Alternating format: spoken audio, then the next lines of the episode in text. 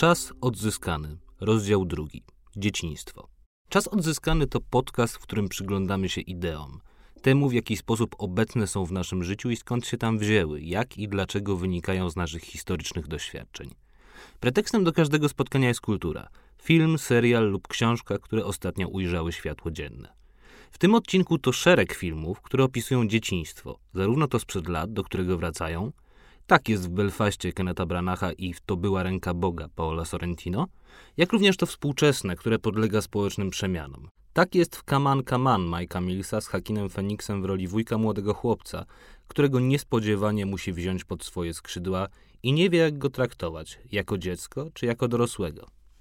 Ten podział na świat dzieci i świat dorosłych, choć może nam się wydawać oczywisty i historycznie tak głęboko zakorzeniony jak tylko się da, w rzeczywistości jest dosyć nowy.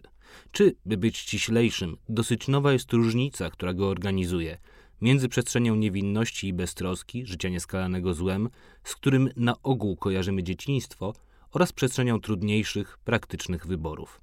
A, by już uściślić zupełnie, dosyć nowe jest to, że ta przestrzeń niewinności i beztroski jest, lub też panuje przekonanie, że powinna być, dostępna każdemu. Przez kilka wieków nowożytnej historii Zachodu dzieckiem bowiem, owszem, można było być, ale wtedy, kiedy rodziców tego dziecka było na to stać. W innym wypadku, czy miało się lat 9 czy 39, było się takim samym jak dorosły żywicielem rodziny, który na swoją bytność w niej musiał zapracować. Jest taka piękna, choć oszałamiająco smutna historia o tym, jak jedna z emigrantek w XIX-wiecznych Stanach Zjednoczonych, pytana, jak ma się życie rodzinne w Europie, stwierdziła, że go nie zna, bo jest tam wyłącznie udziałem bogaczy. Ona, wywodząc się z biedoty, prócz rodziców, którzy ją spłodzili, miała istotniejszych. Jak sama to nazwała, cytuję, matkę rozpacz i ojca potrzebę. Koniec cytatu. Że warunki, jakie na starym kontynencie panują w świecie pracy, mają destrukcyjny wpływ na ludzi, którzy teoretycznie przynajmniej powinni być sobie bliscy, zauważył, obserwując Manchester tego samego stulecia, niemiecki filozof Fryderyk Engels. Zmieniło się to dopiero w następnym wieku, ale też nie od razu. Jeśli bowiem już w stuleciu XIX dostrzegano, że wczesny etap życia człowieka jest kluczowy dla jego rozwoju, stąd pruska wizja szkoły, do której wchodzi się jako nieukształtowana masa, a wychodzi jako uformowany zgodnie z państwowymi wymogami poddany czy obywatel – Wiek później polityka wzięła się za dzieciństwo w stopniu, jaki wcześniej byłby niespotykany, formując nie poddanych czy obywateli, ale fanatyków, ślepo wierzących w przywódców totalitarnych reżimów. Trzeba było klęski tych ostatnich, by dzieciństwo zostało z więzów ideologii uwolnione, lecz uwolnione zaczęło sprawiać dorosłym jeszcze większe niż wcześniej kłopoty. Bo skoro dziecko jest niedorosłym, przebywającym w przestrzeni wolności, nieskalania i beztroski, jak to traktować? Jako niepełnego człowieka, bo niepełnego dorosłego? A może zapomnieć o tym, że ma się przed sobą kogoś nieukształtowanego, kto ma czas, miejsce i sposobności po temu, by popełniać błędy i ujrzeć w dziecku partnera, a więc także wymagać, by tych błędów nie popełniało. W jaki sposób odnaleźć złoty środek między strategią pierwszą, strategią drugą, nie zostać rodzicem albo w ogóle dorosłym, przemocowym i toksycznym, a jednocześnie nie stać się takim, który sam z dzieci nie je? Nim odpowiedzi na te pytania zostały w XX wieku znalezione, zaczęło się stulecie następne, a wraz z nim kolejny kłopot. Narodziny Web 2.0, czyli mediów społecznościowych, dały tym, którzy z racji wieku klasyfikowani są jako dzieci, przestrzeń do interakcji, która jest od dorosłych zupełnie wolna. Owszem, ktoś może powiedzieć, że zawsze tak było i, jeśli wychował się w Polsce, przywołać obrazy podwórek między blokami bądź w studniach kamienic – Problem w tym, że ta przemiana jest przemianą idącą o wiele dalej, powodującą u dzieci to, co wcześniej zdarzało się u nich nieczęsto problemy psychiczne, depresje i niemożność pogodzenia się ze sobą. A może, skoro dziecko w świecie mediów społecznościowych to taki sam ich konsument jak człowiek dorosły, a nawet bardziej pożądany przez tychże mediów właścicieli, nie ma już co mówić o dzieciństwie, może, skoro wdarły się do niego problemy jak najbardziej dorosłe i nic nie wskazuje na to, że odpuszczą, coś takiego jak dzieciństwo straciło rację bytu. Być może wracamy do XIX-wiecznej sytuacji, gdzie niby można się było wiekiem między sobą różnić, ale w świecie kapitalizmu było się tak czy siak dorosłym, może to mieć wszaki dobre strony. Koniec z traktowaniem pięciolatków jako pół ludzi, a początek, by zacytować matkę chłopca przygarniętego przez bohatera granego przez Feniksa w Kaman Kaman, traktowania ich jako pełnoprawnych osób. Może to koniec z przemocą, skoro będzie można w dziecku ujrzeć nie siebie sprzed wielu lat, ale takiego siebie, jakim jest się teraz. To oczywiście tezy prowokacyjne, co nie zmienia faktu, że dzieciństwo w roku 2022 każe się nad sobą zastanowić. Zastanowię się więc wespół z moimi gośćmi, Grzegorzem Kazdepkę oraz Martą Szarejko. Kazdepkę, choć może nie być znany czytelnikowi dorosłemu, z pewnością znany jest temu, któremu do dorosłości wiele brakuje. To autor książek dla dzieci, które wydaje nieprzerwanie od 1995 roku, a także dawny naczelny Świerszczyka – Ironicznie można by powiedzieć, że wybrał najgorszą branżę na najgorsze czasy. Opowiada historię temu pokoleniu, które jest cyfrowo natywne i dla którego czytanie to być może najmniej efektowna i interesująca metoda przyswajania informacji. Kazdepka jest jednak optymistą, a dlaczego, tego dowiedzą się Państwo z naszej rozmowy.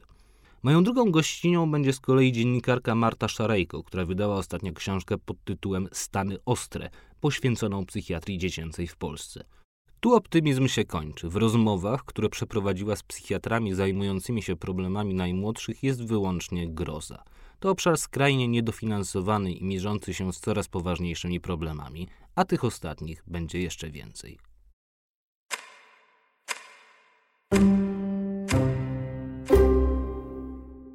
Grzegorz Kazdepkę, pisarz. Dzień dobry. Dzień dobry.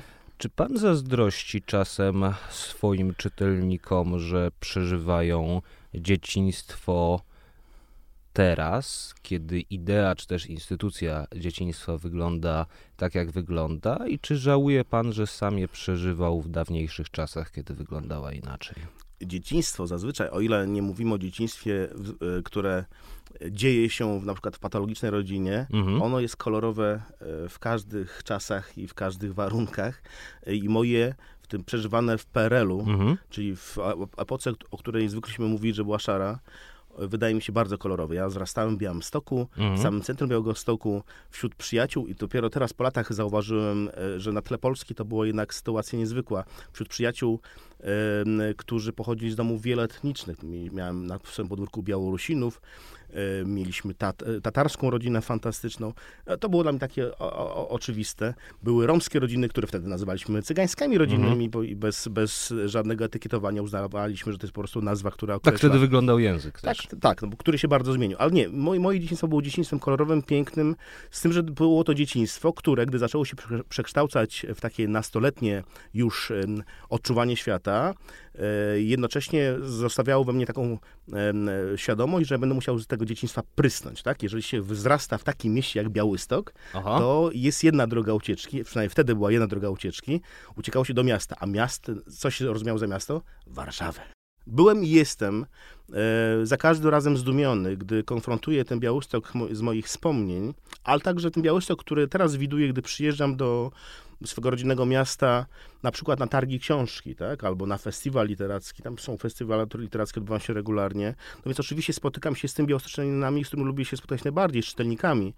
I to tak bardzo mi nie współgra z obrazkami, które widuję na przykład wokół Parady Równości, no wszyscy mam przed oczami te żółto, e, pomarańczowe koszulki, tak, tak, przerażające, zawstydzające, nie mogę pojąć, prawdę mówiąc, jak to się stało, że ten Białystok stał się taką, no, mam wrażenie, stolicą ONR-owców e, polskich. Nie mogę pojąć, dlaczego tam wędrują chłopcy z zielonymi naszywkami na, na ramionach. Z drugiej strony, to, co się wydarzyło teraz wokół e, sytuacji na granicy polsko-białoruskiej, pokazało mi, że Podlasie to jest także jedna kraina ludzi o wielkich sercach. Oprócz tych, którzy są rzeczywiście bardzo przestraszeni, no bo ulegli rzecz jasna propagandzie, jest to też masa ludzi, którzy po prostu wiedzą, że należy pomagać, bo na pogranicznych terenach zawsze trzeba było siebie, siebie wspierać nawzajem. Mówi pan o sytuacji e, na granicy i trochę mi to nie współgra z tym, co powiedział pan o tym, że dzieciństwo jest zawsze kolorowe. Ponieważ kiedy widzę e, dzieci mm, trzymane przez matki właśnie na granicy, to trochę trudno jest mi uwierzyć w to, że ich dzieciństwo jest kolorowe i zostanie jako kolorowe zapamiętane. Kiedy a, przekazy medialne, w których słowo dziecko jest takim głównym słowem, słowem kluczem, jakie dostaję w ciągu ostatniego tygodnia, to są przekazy o tym, że są problemy z finansowaniem telefonu zaufania. No, udało się I dzięki internetowi udało, rozwiązać. Udało się, tak, jasne, tylko że, że dostaję przekaz, że pod ten numer codziennie e, dzwoni kilkadziesiąt czy kilkaset osób, powiedzmy dziewięciolatek, które a, opowiadają o tym, że chcą sobie odebrać życie. To zastanawiam się, czy to jest coś, co zawsze było wpisane jakoś w ideę dzieciństwa, a, czyli no, nazywając po imieniu cierpienie, prawda? Czy to jest coś, co pojawiło się dopiero teraz? Czy taki obraz, czy myśl o tym, że dziecko może cierpieć w sposób potworny, w sposób straszny i właśnie nie tylko na granicy polsko-białoruskiej, nie tylko w warunkach ekstremalnych, w warunkach wojennych, ale właśnie że możemy mieć dziewięciolatkę ze wspaniałego domu w Krakowie, Warszawie, Poznaniu, czy gdzieś y, na prowincji, gdziekolwiek, która może zmagać się każdego dnia z depresją. Czy to było zawsze, czy to jest coś nowego? Proszę zwrócić uwagę, że ja tak zostawiłem sobie taki lufcik otwarty, mhm. E, gdy mówiłem o tym kolorowym dzieciństwie, żeby też móc się wycofać, gdy padną te zarzuty. No oczywiście ja wspominałem o tak zwanym normalnym dzieciństwie, tak, ale są sytuacje takie krytyczne, jak te, o których teraz pan mówi, zarysowując ten, te sytuacje, z którymi muszą się zmagać dzieciaki e, marznące wraz z swoimi rodzicami, przerażone e, na granicy polsko-białoruskiej tutaj oczywiście nie ma kolorów i szarzyzna. Notabene myślę, że do nas, do nas e, te wydarzenia, które się toczą w tej chwili na granicy, wrócą za 20-30 lat, mhm. ponieważ tam wśród tych dzieciaków są na pewno też przyszli pisarze, filmowcy, dziennikarze, politycy, działacze społeczni, oni nam to zapamiętają. Ciekawe, jak przeczytamy dużo nowych malowanych ptaków. Idąc do pana, zastanawiałem się w ogóle nad obrazami dzieciństwa w literaturze i mhm. filmie i przyznam, że malowany ptak książkowy, bo e, ekranizacja e, pojawiła się całkiem niedawno, dość przerażająca mhm. i, i, i Czeskiej produkcji, nie Czeskiej produkcji. E, wystarczy, wystarczy przerażenie, które niesie samą literatura i wyobraźnia. Już nie trzeba tego, do, no moim zdaniem, jeszcze wspierać e, takimi obrazami drastycznymi, których były drastyczne tylko po to, żeby po prostu rzeczywiście ktoś się skrzywił w knie. E, ale tak, myślę, że takie relacje które mógłby napisać jakiś mały Kosiński, tak, bo myślę, że wrócą do nas. Wrócą do nas i to naprawdę będzie problem, którym Polska znowu będzie musiała w jakiś sposób e, się zmagać. I obyśmy byli dojrzalsi e, w rozwiązywaniu problemów, obyśmy, umie, obyśmy mówili upowiedzieć mea culpa, dużo łatwiej, żeby nam też chciałbym przechodziło przez usta, niż te wszystkie sytuacje, które nie, nie wywołują w nas takich reakcji, jak chociażby ta dotycząca 1968 roku, ta, które, traum wojennych. No tak, tylko że to są jed, właśnie ci z sytuacji ekstremalnej, a ci spoza, przynajmniej patrząc z zewnątrz sytuacji ekstremalnej, to znaczy, jeżeli właśnie widzi pan szczęśliwy dom, tak? To znaczy dom, który pan klasyfikuje jako szczęśliwy, dom dostatni, dom, w którym nie brakuje ciepła i tam nagle ma pan e, dziewięciolatkę z depresją, to powtórzę pytanie, czy to było zawsze, tylko było skrzętnie ukrywane, albo nawet nie ukrywane, tylko nierozpoznane? Nie mieliśmy dawno temu takich kategorii, które by nam to a, pozwoliły zrozumieć i pozwoliły nazwać? Czy to jest coś, co specyficznie pojawiło się w naszych czasach. Z całą pewnością w tej chwili bardziej kierujemy wzrok na dzieci niż kiedyś mm, i to nie tylko dlatego, że problemów, jakie świat niesie dzieciom jest więcej, ale także dlatego, że psychologia powiedziała nam, jak bardzo ważny jest ten okres naszego życia dla naszej późniejszej szczęśliwości, dla naszego spokoju. Ja prawdę mówiąc, gdybym miał się rozglądać po krajobrazie swego dzieciństwa, po dzieciakach, które mnie otaczały, po moich przyjaciołach, tych najmniejszych, słowo przyjaciel wtedy był tak naturalny, prawda? Pani sadzała w jednej to ławce. To był taki Wtedy się tego używało bezrefleksyjnie. Tak, tak, tak, tak, tak. Ale proszę zobaczyć, ja to powtórzyłem też.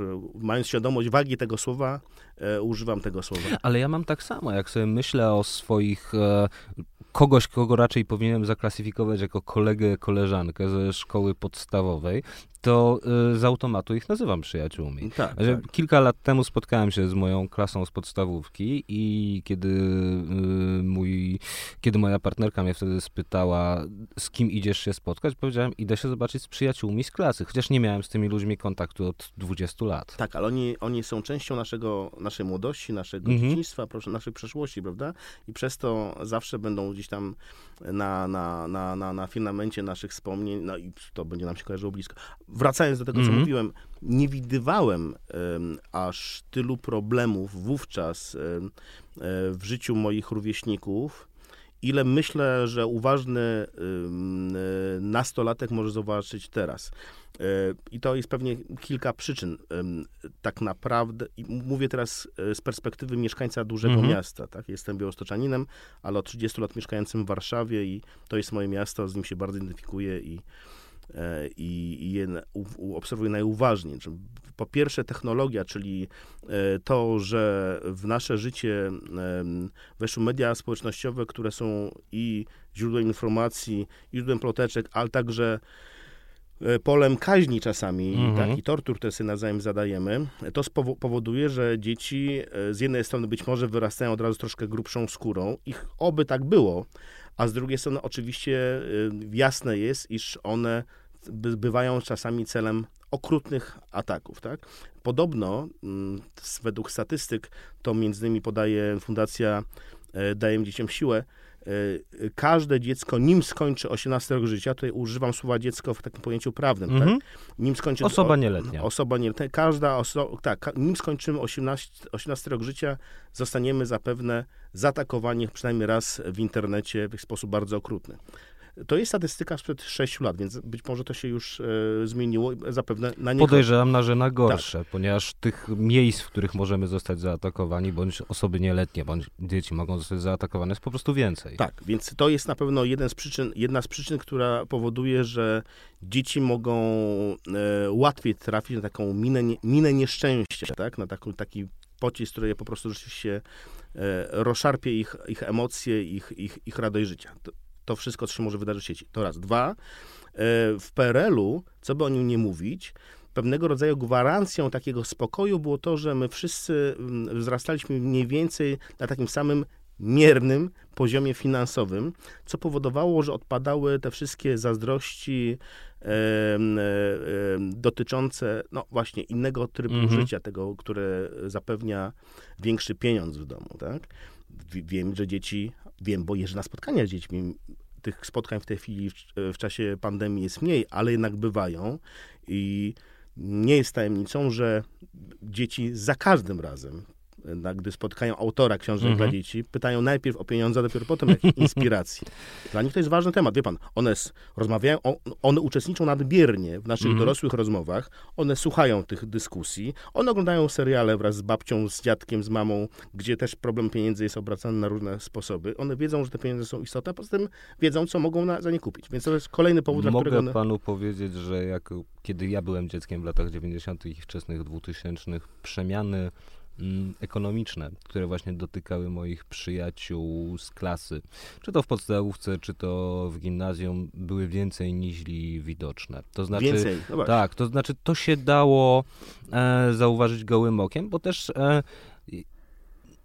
człowiek dorosły chyba nie zwraca uwagi na bardzo wiele rzeczy, które będzie, które będzie widziało dziecko, które się spotyka w klasie mm, każdego dnia z tymi samymi ludźmi. Znaczy ja nie zauważyłem na przykład jakiej marki pan ma, pan ma jeansy, natomiast kiedy byłem jedenastolatkiem i wiedziałem, że mój e, kolega, mm, który jak się wtedy okazywało, jest z zamożniejszej rodziny ode mnie, przychodzi w nowych lewisach, to od razu to widziałem, od razu to widziałem i od razu to wiedziałem i od razu to interpretowałem. To bardzo ciekawe, bo właśnie moje pokolenie, już 50-latków, mm, raczej na nie zwraca uwagi. Oczywiście tworzyły się grupy klasowe, tak? Mieliśmy był podział na dyskotekowców, którzy byli zamożni, tak, trochę takie, wie pan, jak w amerykańskich filmach, tak? Tak. Jest ta grupa w, e, sportowca, futbolisty, które tam wokół którego Który zawsze w liderki. takiej kurtce Zawsze chodzi w kurce, jeszcze. tak, tak, jest takim samcem alfa. No i ci oczywiście bohaterowie filmu, raczej samce omega, jak widać, e, tam są na początku przeważnie przez niego gnębieni, a, po, a pod koniec filmu oczywiście jakiś swój triumf mały odnoszą. E, Bądź też okazuje się, że futbolowiec tak naprawdę jest bardzo wrażliwym i obawiającym się odrzucenia człowiekiem. Tak, no możemy to poglądać na przykład w serialu Euforia, który jest w tej chwili hitem HBO i tam mamy i futbolowca, i takiego samca omega. Ja widziałem tylko pierwszy sezon. Drugi chyba dopiero się pojawił, więc jeszcze mamy dużo czasu, żeby Mhm. go w tym pandemicznym czasie pooglądać. A, To, to, więc te różnice finansowe, które, w których dzieci wzrastają, to takie odradzające się moim zdaniem na naszych oczach społeczeństwo klasowe też przynosi dzie, dzieciom e, niektórym, myślę, jakiś cierpień. To z całą pewnością. Po trzecie, e, no pewnie, zawsze były narkotyki, bo one za, zawsze były jakieś używki, zawsze były, ale do, dostępność w tej chwili przedziwny w ogóle narkotyków, który w zasadzie też nie wiadomo w zasadzie w jaki sposób mm, e, niwelować skutki, ponieważ no, nie wiemy czasami, co jest na przykład tych najczęściej wybieranych przez dzieci dopalaczach, tak, które kosztują 20 zł, 25 zł, znaczy z punktu widzenia sobie że w ogóle jakieś grosze, ale z punktu widzenia dzieciaków to nie są duże, duże pieniądze.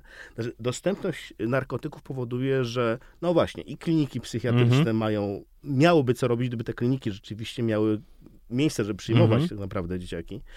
I telefony zaufania są nieustannie rozgrzane i dla mnie jest wielkim dramatem to, że te, telefon zaufania e, nie działa w nocy w tej Mhm. chwili, no bo właściwie w tych godzinach wieczornych i nocnych się pojawią najczęściej taki najwięcej Tak. takich dramatycznych apeli dzieciaków, które walczyły Kiedy człowiek z, zostaje sam na sam ze swoimi myślami. tak, tak, tak. A ten telefon, myśmy, myśmy na razie, my, my, jakby społeczeństwo uratowaliśmy telefon mm, fundacji, co mm, Dajemy Dzieciom Siłę, ale to, drogi panie ministrze, to pan powinien uratować ten telefon. Ja bardzo apeluję, żeby jednak e, przeznaczać pieniądze na naprawdę rzeczy ważne społecznie. E, więc myślę, że obecność narkotyków także jest niebagatelnym problemem. E, dostrzegłem to nawet całkiem niedawno, gdy czekałem dość długo na dworcu centralnym w Warszawie e, Warszawie na przyjaciela, który przyjechał e, z Wiednia. Pociąg się spóźniał i ja przyglądałem się, porównując e, o, m, takim żebrzącym młodym ludziom, porównując ich z tymi, których pamięt, zapamiętałem sprzed 30 lat, gdy przyjeżdżałem Mhm. z Białegostoku mego rodzinnego i gdzieś tymi korytarzami, labir, labiryntem pod dworcem centralnym próbowałem znaleźć właściwy przystanek. I wie pan, też zmienił się obraz tak, tak, tak narkomana z dworca centralnego, tak? Że w tej chwili są dzieciaki w bardzo drogich ubraniach Mhm. z Witkaca, e, które, którzy wyglądają jakby, jakby byli wszyscy na silent disco, Mhm. tak? Że sobie coś do siebie gadają, śpiewają, są samotni, są pobudzeni, jest ich cholernie dużo.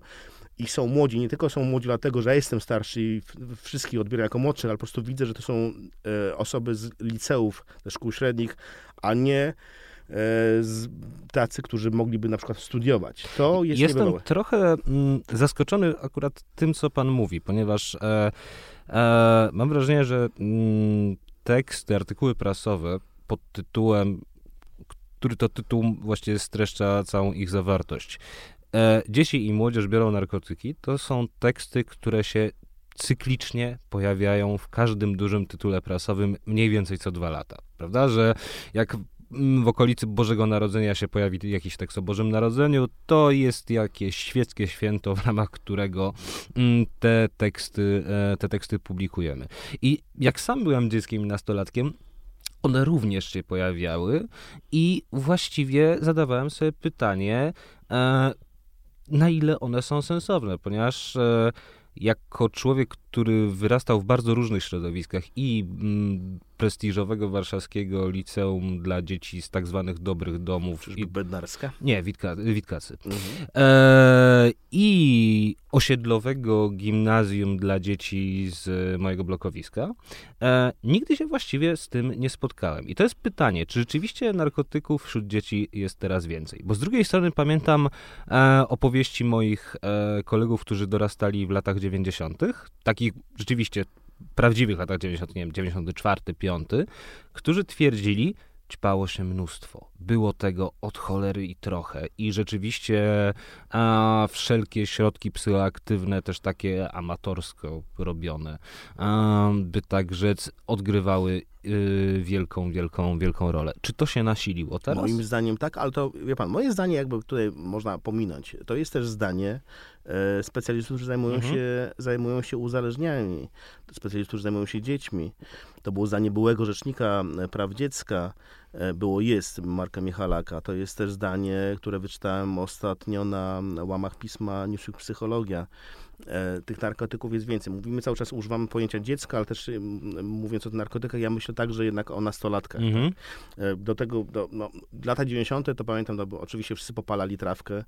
E, e, pojawił się w pewnym momencie rzeczywiście, pojawiła się amfetaminy. Właśnie, Mhm. właśnie to był ten początek, kiedy też em, no, mafie zorientowały się, że jest jakiś niezły kawałek rynku, biznesu do zagospodarowania i zaczęły po prostu tworzyć normalne sieci dystrybucyjne, które spowodowały, że na rynek wjechały i też do naszej świadomości wjechały narkotyki syntetyzowane. Wszyscy pamiętamy tę scenę z filmu Sara, kiedy Linda podchodzi pod szkołę, gdzie jego ukochana właśnie kończy lekcję i widzi jakiegoś dealera, po czym rozkłada go na łopatki. Tak, tak, tak, tak, tak. To Siesicki, tak? Już dawno tego filmu rzeczywiście nie, nie widziałem. Ja sobie wypisywałem w ogóle wiele tytułów, Mhm. które chciałem przypomnieć i też się z panem podzielić, bo nas różnią, różni, m, różnią po, e, różny generacyjna, jakaś taka jest między nami różnica, tak? Pokolenia. Jestem od pana 21 lat młodszy. Tak, więc ma pan wie, 21 lat więcej, ogląda, e, dłużej oglądałem filmy, co oznacza, że ogląda, Czyli jestem o więcej 3 lata lat- starszy od pańskiego syna. Tak, tak. Pan jest z wieku mego syna. Yy, Pamiętam, że pan zapraszał mnie do rozmowy, to yy, zasugerował pan, żebym obejrzał, i dziękuję za tę sugestię, dwa filmy. Jeden już wtedy obejrzałem, to był film Sorrentino. Sorrentino, to była którego Ręka uwielbiam, Boga. Ręka Boga. Koniecznie, proszę państwa, proszę obejrzeć to jednak w kinie, a nie e, na ekranie telewizora, chociaż Netflix oferuje takie możliwości, bo ten film po prostu jest, jak każdy film Sorrentino, pięknym filmem, ale on wyjątkowo wymaga skupienia. To jest zupełnie inny film niż Wielkie Piękno, e, czy Wszystkie do Docenienia na przykład, albo, albo już nie wspomnę o Młodym Papieżu. E, Piękna historia, bardzo osobista historia e, Sorrentina, jak się okazało, jak się okazało, no to i właśnie on, nie chcę też za bardzo spoilerować, no ale on opowiada dość drau- traumatyczną, choć momentami też bardzo zabawną historię swojej rodziny, z wątkiem, no niebywale wyciskającym łzy w pewnym momencie.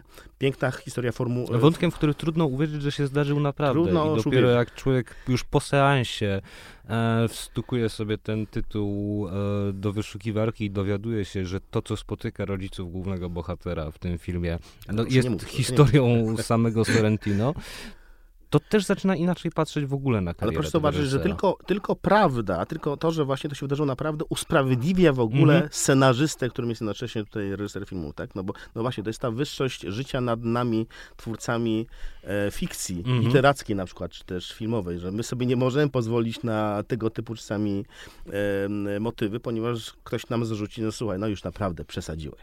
Ale życie nie musi się przejmować akurat takimi zarzutami. No więc ten, Sorrentino opowieść o takim chłopcu z Neapolu dojrzewającym, piękna, piękna historia. A drugi film, który pan mi sugerował, abym obejrzał przed naszą To rozmową, był Belfast Kenneta Branacha. Belfast, który, który mnie zdumiał. Wie pan, to mnie, co mnie zdumiał? Ja sam sobą się zdumiałem, swoją głupotą. Ja nagle zorientowałem się, że ten Branagh, który mi się tak bardzo kojarzy, jednak co dużo gadać, z Anglią i z, z Szekspirem, no, że on jest po Dokładnie, Otello przecież, nie? Irlandczyk z Belfastu. No to jest historia fantastyczna. Film czarno-biały z kolorowymi wstawkami, e, które są uzasadnione w tym filmie rzeczywiście. e, Z pięknymi e, rolami, porywających, naprawdę porywająca rola chłopca, odgrywająca, no, który, który rozumiem, że ma być tym małym Kennethem. Mhm. Em, ale też kawał historii, który my, o którym w sumie mało wiemy. My się dowiadujemy trochę o, hi- o historii Irlandii w ostatnich latach, prawda? Też Tak. dzięki wysypowi znakomitych książek irlandzkich autorów. Mamy chociażby e, całkiem niedawno pojawił się, świetny, to bardzo Państwu po, po, polecam, e, po, po, pojawiła się książka z Douglasa, Douglasa Stewarta. Stewarta. Tak, Shaggy Bane. Tak. Tylko jeśli mówi pan o mm, właśnie dzieciństwie w Shagim Bane'ie, mm, to e, ja gadałem o tej książce z autorem, z Douglasem Stewartem Mhm. e, na festiwalu e, Big Book e, w Warszawie e, latem zeszłego roku. I zapytałem go, czy on właściwie zamierza jeszcze do tego sw- swojego, no bo on jest Shagim, Mhm, nie? mhm. czy zamierza do tego swojego dzieciństwa wrócić i on stwierdził, że nie, że on chciał tylko właściwie jedną taką książkę napisać i on się z tego wyzwolił. Czy dzieciństwo w filmie, w literaturze, to jest coś, co jakoś trzyma człowieka w kleszczach i, ka i każe o sobie opowiedzieć, żeby potem móc już przejść do innych tematów? Myślę, że tak. Przynajmniej jeśli chodzi o litera literatów, ponieważ no, jest inny rodzaj pracy ze wspomnieniami, gdy się siedzi przy komputerze czy nad kartką papieru, gdy nie ma wokół ekipy filmowej, która, która w jakiś sposób zmienia tę naszą, mhm. naszą opowieść. Ja, prawdę mówiąc, chciałem zostać pisarzem głównie po to, żeby dokopać jednej osobie z mojej rodziny, która... Czy ta osoba o tym wie? Mm, nie, ta osoba już żyje w nieświadomości Alzheimera Aha. i ona dużo piekła przyniosła naszej rodzinie i prawdę mówiąc, patrząc na bezradność innych członków rodziny, chciałem się po prostu się zemścić, wie pan? E, chciałem się zemścić literaturą, tak, mhm. tak. I muszę powiedzieć panu, że mm, to był powód, dla którego ja tak długi czas nie podejmowałem w ogóle żadnych prób literackich związanych z twórczością dla dorosłych, bo i gdy na prośbę moich bliskich nie podejmowałem tego tematu, mm, tematu tej osoby, przepraszam, tak ogólnikami, ale nie chcę jej nie wskazywać w żaden sposób. E, gdy próbowałem napisać coś dla dorosłych, to za każdym razem jednak powracał ten rzeczywiście e, ten przymus e, portretowania tego diabła, jakiego -hmm. spotkałem w mojej własnej rodzinie, wie pan? I no, rzuciłem się na moją własną rodzinę, napisałem książki dla dzieci, stałem się popularnym autorem książek dla dzieci, no i teraz już jestem w pułapce autora książek dla dzieci, że teraz jak napiszę książkę dla dorosłych, to już będzie totalna kicha, no bo wiadomo, że tak jesteśmy odbierani. E, albo muszę napisać bardzo dobrą książkę, żeby, żeby wyskoczyć ponad e, oczekiwania e, wobec autora książek dla dzieci. No w każdym razie, tak, ten temat był tak bardzo obsesyjnie w mojej głowie wzrośnięty z potrzebą pisania, że ja sobie przez długi czas, przez długi, długi czas nie wyobrażam, że mógłbym napisać inną opowieść kierowaną do dorosłych, oderwaną od mego demona, mojej demonicznej muzy. Mm -hmm. Teraz to już potrafię. 30 lat mieszkania w Warszawie bardzo mi pomogły. Świadomość, że osoba, o której miałem pisać, już jest w mroku Alzheimera, też spowodowało, że ja się uspokoiłem. Że w zasadzie ja przestałem e, myśleć o tym jako o ringu mhm. boksersko-literackim. W tej chwili po prostu mogę napisać e, historię, być może kiedyś napiszę historię tejże osoby, a może nie. Ale wyzwoliłem się dopiero po 30 latach z tego pierwszego wspomnienia. Dzieciństwo jest atrakcyjne także z tego względu, że ono jest tylko nasze. E, I możemy je -hmm. zaludniać takimi, posta takimi postaciami, jakie, jak, jak, jakie mamy ochotę zobaczyć w naszym dzieciństwie. Poza tym możemy je sobie Tutaj ukształtować w naszej pamięci. -hmm. Bo pan powiedział o tych, jakie mamy ochotę. E, ja... Y nie ostatnio, ze 2-3 lata temu znalazłem się mm, na nowo na mm, osiedlu, na którym się wychowałem, a w Warszawie. niech pan powie. Y, skrzyżowanie radiowej i powstańców śląskich. No, to ja mieszkam e, na Chomiczówce, wie pan, to było całkiem... Niedaleko. Tak, tak. E, tramwajem prosto tak, tak. obok e, dużego marketu i kina i już jesteśmy e, tak. u pana i u Sydneya Polaka. Tak. E, w każdym razie znalazłem się tam długo tam wcześniej nie będąc. I e, nagle zaczęło do mnie wracać mnóstwo rzeczy, których ja właściwie e, nie pamiętałem. I one zaczęły wracać e, w związku z tym, że zobaczyłem jakieś, nie wiem, drzewo, którego kształt miałem daleko, da, da, daleko w głowie ukryty, dlatego że poczułem zapach taki, jaki był 20 lat wcześniej i tak dalej, i tak dalej. I pytanie jest proste, na ile w ogóle wspominanie własnego dzieciństwa, wspominanie tego, co niby nas ukształtowało, chociaż byliśmy wtedy dosyć bezwolnymi podmiotami, na ile to jest idealizowanie, siłą rzeczy? Ja, ja, myślę, że jest coś takiego jak inżynieria wspomnień, wie pan? -hmm. inżynieria pamięci, ponieważ no, no, nie jest tajemnicą to, to, że zresztą były takie eksperymenty prowadzone, a nawet jest to część terapii czasami, że można wspomnienia pewne wdrukować osobom. Tak. Można je zmienić. To jest e, dość, dość powszechna praktyka leczenia pewnych nerwic, prawda? Opowieści o tym, co było, ale zmieniając cały czas tam negatywne różne historie, ażeby w pewnym momencie wypracować taki model wspomnień, który nas nie traumatyzuje. E, więc częstokroć mam wrażenie, że poza takim czystym sentymentem i chęcią zobaczenia e, bliskich sprzed lat, których już nie ma, ja na przykład wróciłem parokrotnie do swoich wspomnień, także w książkach dla dzieci, a żeby się spotkać z moją babcią już Mhm. nieżyjącą e, w głowie. Poza taką przyjemnością po prostu rzeczywiście powrotu tych wspomnień, możemy także, e, mam wrażenie, posprzątać w własnej głowie, e, próbując raz jeszcze przeżyć to, co przeżywaliśmy, o ile te wspomnienia są na tyle dla nas ciążące, Mhm. że musimy tam coś sprzątać. Mi bardzo pomógł, wie pan, kto? Niziurski. Wrócę teraz do literatury Ach. na chwilkę do, dla dzieci. I pan. Ja to dawno temu czytałem, ale pamiętam, że parę powieści Nieziórskiego to było coś, co mnie też zaraziło miłością do literatury. Przede wszystkim przygody Marka Piegusa. No tak, tak, ale siódme, siódme ym, wtajemniczenie, właśnie wsz- I czytałem jeszcze wszystko. Sposób na Alcybiadesa był Sposób cudowną, Alcybydesa. e, Nadal jest książką. lekturą szkolną, podobno już nie tak chętnie czytane jak kiedyś. Chociaż to jeszcze a propos Nieziórskiego, to mm, jak wyszła e, książka o Nieziórskim autorstwa Krzysztofa Wargi Tak. e, kilka lat temu, to ja mm, że dowiedziałem się o rozmaitych politycznych przygodach Nieziórskiego i przypomniało mi się, jak e, miałem może 8 lat czy 9 i czytałem e, księgę Urwisów, gdzie było i też przy, przypomniało mi się, że jak wielu rzeczy ja nie rozumiałem, bo tam były odniesienia po prostu do organizacji komunistycznych w Polsce w latach tam 50., do których te dzieciaki, e, nie pamiętam czy to było już ZMP, czy coś, czy coś, czy coś dla, dla, dla młodszych, e, nale, do, do których te dzieciaki należały. Tak, tak, tak. Tam w ogóle no, to była historia w zasadzie zakładania PGR-ów w Polsce. Tak? Dokładnie. I był tam ten jeden zły, stary osób, to zapamiętamy, stary osób nie chciał PGR-ów i myśmy go nie lubili. Czyli taki obszarnik. Takim był obszarnikiem, tak, a, a taki, był też taki dzielny ZM-powiec albo ZSM-powiec, ja też nie, wydaje mi się, że to był jeszcze ZT ZM-powiec i on z kolei przyjechał do chłopców e, ze szkoły niedużej, no, nieduża wioseczka Świętokrzyskiem e, i był takim kaowcem trochę, ale także nauczycielem WF-u i piłkę im e, jakoś pomógł sobie sprawić. No i to był ten dobry. Czytałem to w ogóle pomijając wątki polityczne, których jak i pan nie rozumiałem, a po drugie one były w ogóle niepotrzebne, żeby się cieszyć historią To o, prawda. przy- przygodową, o przyjaźni, no cudowne. Ale dlaczego ja powiedziałem o tym, o tym Nieziórskim e, w kontekście, że my, my tacy grzeczni, jednak czasami potem chcieliśmy być niegrzeczni. Nieziórski pomógł mi, wie pan, zrozumieć, że, że, i że ja nie muszę być na przykład samcem alfa.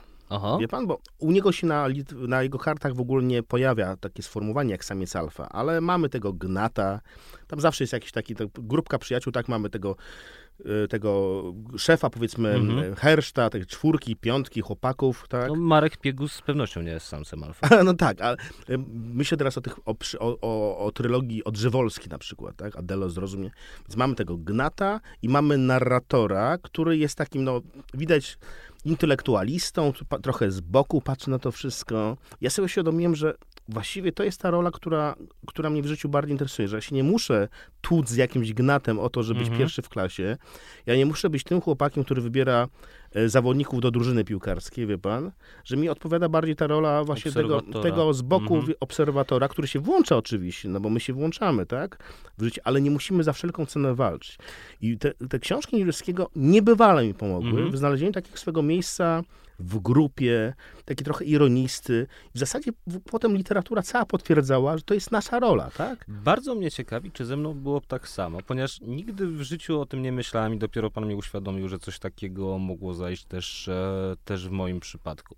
I mówił pan o właśnie tłuczeniu się o miejsce w grupie, a jeszcze wcześniej w naszej rozmowie przywołał pan e, Jerzego Kosińskiego.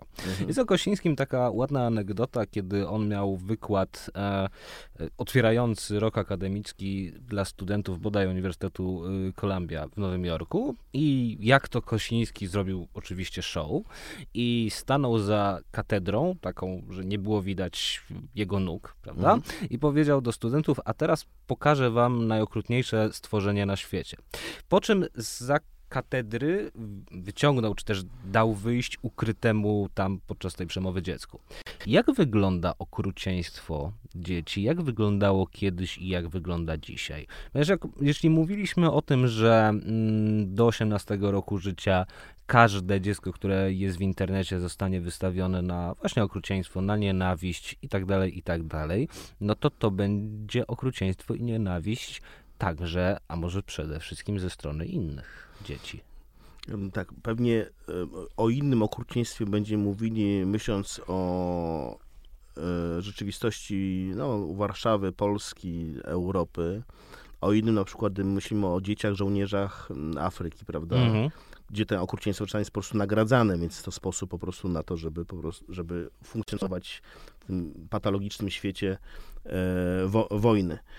Mm, przypomina mi się, wie pan, znowu, e, przepraszam, zawsze, zawsze wszystko odnoszę do literatury, bo to jest jakby mój, naj, mój najbardziej oczywisty ląd, na którym się naj, najpewniej czuję i do którego najchętniej żegluję. E, Władca Much mi się przypomina Goldinga. Ach, oczywiście. Tylko, że Władca Much był pomyślany jako parabola, mimo wszystko. Tak, i ja w, znalazłem chyba w zeszłym roku opowieść, która zainspirowała Goldinga na napisanie tej książki. Właśnie o, Aha. o chłopcach, którzy rzeczywiście gdzieś tam się rozbili i tworzyli taką społeczność przez kilka miesięcy. Golding to bardzo wyolbrzymił i rzeczywiście przedstawił okrutny świat, prawda, w którym Mhm. rzeczywiście trochę tak jak w eksperymentach Zimbardo podzielił Tak. tych e, chłopaków na tych, którzy no właśnie byli rządzili czasem okrutnie. Tymczasem em, inspiracją była historia, która wydarzyła się rzeczywiście wśród chłopców e, z jakiejś amerykańskiej wy- wy- wysepki. Na, na, nie pamiętam, co to była. Na pewno w internecie sobie mogą znaleźć poprzez inspirację Goldnik wpiszą, no to wiece much to znajdą e, o nazwę tejże wyspy. Oni się tam gdzieś rozbili, mieszkali przez kilka miesięcy i genialnie ze sobą współpracowali. Genialnie ze sobą współpracowali. Po prostu stwierdzili, że Czyli w to tej jest trudnej historia bardzo optymistyczna. tak, to jest historia, która mnie zadziwiła, bo rzeczywiście mówicie o tym, że dzieci są okrutne. No, myślę, że bez refleksji, tak, u- o, łatwo być okrutnym, gdy na przykład się robi krzywdę przez internet, tak? Mhm. Bo to jest trochę taki symbol, wciskamy guziczek w ścianie i wiemy, że ktoś w drugim pomieszczeniu kogoś to boli, ale my tego nie widzimy, tak? Ale łatwo też być okrutnym, nie wiem, bijąc kolegę w klasie szkolnej albo razem z kolegami i koleżankami, Śmiejąc nie dyskryminować dziewcząt, e, traktując igłą żabę, jak to jest we wspomnieniach Gombro- Gombrowicza, Hmm, na przykład tak, jego dzieciństwa. Bo my tak, no my w ogóle, no, no tak, ale a to cie- dobrze że pan w ogóle te dwa przykłady, bo w zasadzie w momencie, gdy nauczymy się patrzeć na drugiego człowieka jak na żabę, Mhm. To łatwiej go krzywić, tak? No bo żaba jakby nie ma, nie, czujemy, z psem czujemy jakiś związek, Mhm. tak? Pies nam poda łapę, popatrzy nam prosto w oczy, ma fajny mokry nos, którym dotknie naszej, na, na, naszej dłoni, a żaba jest po prostu żabą i my jakoś nie czujemy wobec niej, z, no tylko najbardziej wrażliwi z nas czują e, jak, jaką, jakąś, jakąś współczucie wobec tego zwierzaka, no to trzeba z tego dorastać. No więc jeżeli zobaczymy w kimś, jeżeli zobaczymy w chłopcu z, bieżu, z Bieżunia żabę, to y, cała szkoła, całe miasto może się nad nim znęcać, aż do momentu, kiedy on popełnia samobójstwo. Mhm. Mówię o prawdziwym przypadku. Tak, tak, tak, prawda? tak. Dla I, i komu, chłopcu imieniem Dominik, Tak. sprawa sprzed W- pięciu lat bodaj. Wie pan, to jest jedna z tych spraw, która y, jest we mnie, ze mną cały czas, bo też wiem, że cały czas pojawiają się w internecie Mhm. takie, takie opinie typu i dobrze mu tak, tak? I, I dobrze, że go już nie ma. Wie pan, jestem tym przerażony. Ta sprawa ze mną została, tak samo jak została sprawa Michałka, którego tata e, e, i, i jego przyjaciele złapali za rączki i wrzucili do Wisły. Mhm. No są takie dzieci, ja, Tomka Jaworskiego, którego, no, młody chłopak, który został zabity przez właśnie swoich rówieśników. Są osoby, których, których nie znałem, ale których śmierć tak bardzo mnie dotknęła, że co i raz wracają ich twarze, bo mam przed oczami ich twarze ze względu na dziesiątki zdjęć, które obejrzę. No więc straszne jest to, gdy zaczynamy widzieć w kimś innym żabę, tak? Gdy widzimy właśnie LGBT, gdy widzimy po prostu ciapatego, gdy widzimy terrorystę, tak? No musimy się tych etykiet wystrzegać. Ale te same dzieci, które, e, które potrafią być tak okrutne, no bezmyślnie, skonfrontowane e, z swoim rówieśnikiem, Mhm. E, bo na przykład on przyjeżdża do szkoły w Komorowie i okazuje się, że kurczę, może i kulawo gada po polsku, ale całkiem normalny. Te Mhm. same dzieci nagle zaczynają po prostu fantastycznie się wobec niego odnosić i zapominają o tym, że on jeszcze niedawno był jakąś częścią te, tego świata żab, tak? E, wsz- Wszyscy znamy, my rodzice przynajmniej znamy przykłady dzieciaków, które mają szczęście uczyć się w takich środowiskach mm, wielonarodowych, gdzie też są różne odcienie, odcienie i poglądów, ale i skóry. I dla tych dzieci oczywiście, mam taki przed oczami na przykład wspomnienie ze szkoły y, niemieckiej na Wilanowie, znakomite. Dla tych dzieci te kwestie skóry, na, nazw, imion są przezroczyste, to są koledzy, koleżanki. Więc jakby dzieci, mam wrażenie, jednak mają w sobie wbudowaną gotowość na dobro i na zrozumienie. I to dopiero mm, trzeba je wytresować w złu, żeby one były złe. No właśnie, tresowanie. I niekoniecznie tresowanie w e, negatywnych emocjach, bo dotychczas mówiliśmy o dzieciach jako dzieciach właśnie, a kiedy pan widzi dziecko powiedzmy prezentowane przez rodziców z dumą, ale też z ochotą na zarobienie na tym, na przykład na jakimś profilu na Instagramie. Bo jest to dosyć powszechne, Bardzo, że dzieciom bardzo. się to teraz, pana, tak? e, że dzieciom się teraz takie, e, takie profile e, zakłada. To co pan wtedy czuje, o czym pan wtedy myśli? Bo z jednej strony można powiedzieć, że właściwie po prostu jest to dostosowanie do nowych czasów czegoś takiego jak, nie wiem, jak ja byłem mały, to mnie rodzice posyłali na angielski i na plastykę, żebym miał jakieś umiejętności e, twórcze i językowe i jakoś sobie radził w świecie. No a teraz e, ktoś od początku, od bardzo wczesnego wieku jest bohaterem przestrzeni internetowej. Mm, Ja byłem przez kilka lat, kiedy y, książki nie dawały mi dochodów wystarczających na Mhm. utrzymywanie się, a już chciałem być wolnym strzelcem. Jako wolny strzelec także przy, pracowałem przy serialach telewizyjnych. Przy, e, no i w tychże serialach, na przykład serialu Klan, występowały też dzieci. Aha. Pamiętam, że już pal licho, które to były postaci, żeby też nie zawsydzać za bardzo, bo wiem, że sobie w większości poradziły. Ale pamiętam dzieci, które na których właściwie w ogóle spoczywał obowiązek utrzymywania całych domów, wie pan? I Jezu. e, to mnie zdumiewa, zdumiewało rzeczywiście. Już wtedy, jako no, takim byłem no, 30-latkiem, który to obserwuję po prostu z szeroko otwartymi oczami. Pamiętam, pam, ba, ja pamiętam taką parę, która przy, przy, przynosiła na plan swoje półroczne dziecko. To, to dziecko miało grać tam rolę no właśnie dziecka jednego z bohaterek. I miało pojawić się tylko w epizodzie. Aha. Ale z jakiegoś względu poproszono nas, nas scenarzystów, żeby ten wątek pociągnąć. To dziecko było pół roku dłużej, potem rok dłużej, potem dwa lata dłużej. W, w, w filmie było chłopczykiem, a w rzeczywistości, w rzeczywistości było dziewczynką. I rodzicom w ogóle nie przeszkadzało, wręcz zachęcali, żeby dalej ten wątek kontynuować. Rodzicom w ogóle nie przeszkadzało, że to dziecko po prostu już sam jest ogłupiało, nie, wiedzie, nie wiedząc kim jest. No to, to dopiero był rela, rela, rela, relatywizm. Co? Wie pan, Ale to- pamięta to jest pan, co przecież- Borat... Znaczy historia też jak zmyślona. Historia jak zmyślona. Proszę mi uwierzyć, że to jest prawdziwa historia. E, z tego sobie pokpiwał, ale to jest, tak, to, są, to jest śmiech, ale przez łzy. E, Sasha ba, e, Cohen w swoich, nie pamiętam już czy w Boracie, czy w, czy, czy, czy w drugim f- filmie e, e, wcielał się w rolę producenta, który szukał dzieci do jakichś Mhm. e, programów, w których te dzieci mogły ulec różnym wypadkom, że mogą być poparzone, zatrute, czy to rodzicom nie przeszkadza? Nie, nie, rodzicom nie przeszkadzało, byleby tylko ten s- kontrakt na tysiąc dolców skoczył im do kieszeni. To jest zdumiewające.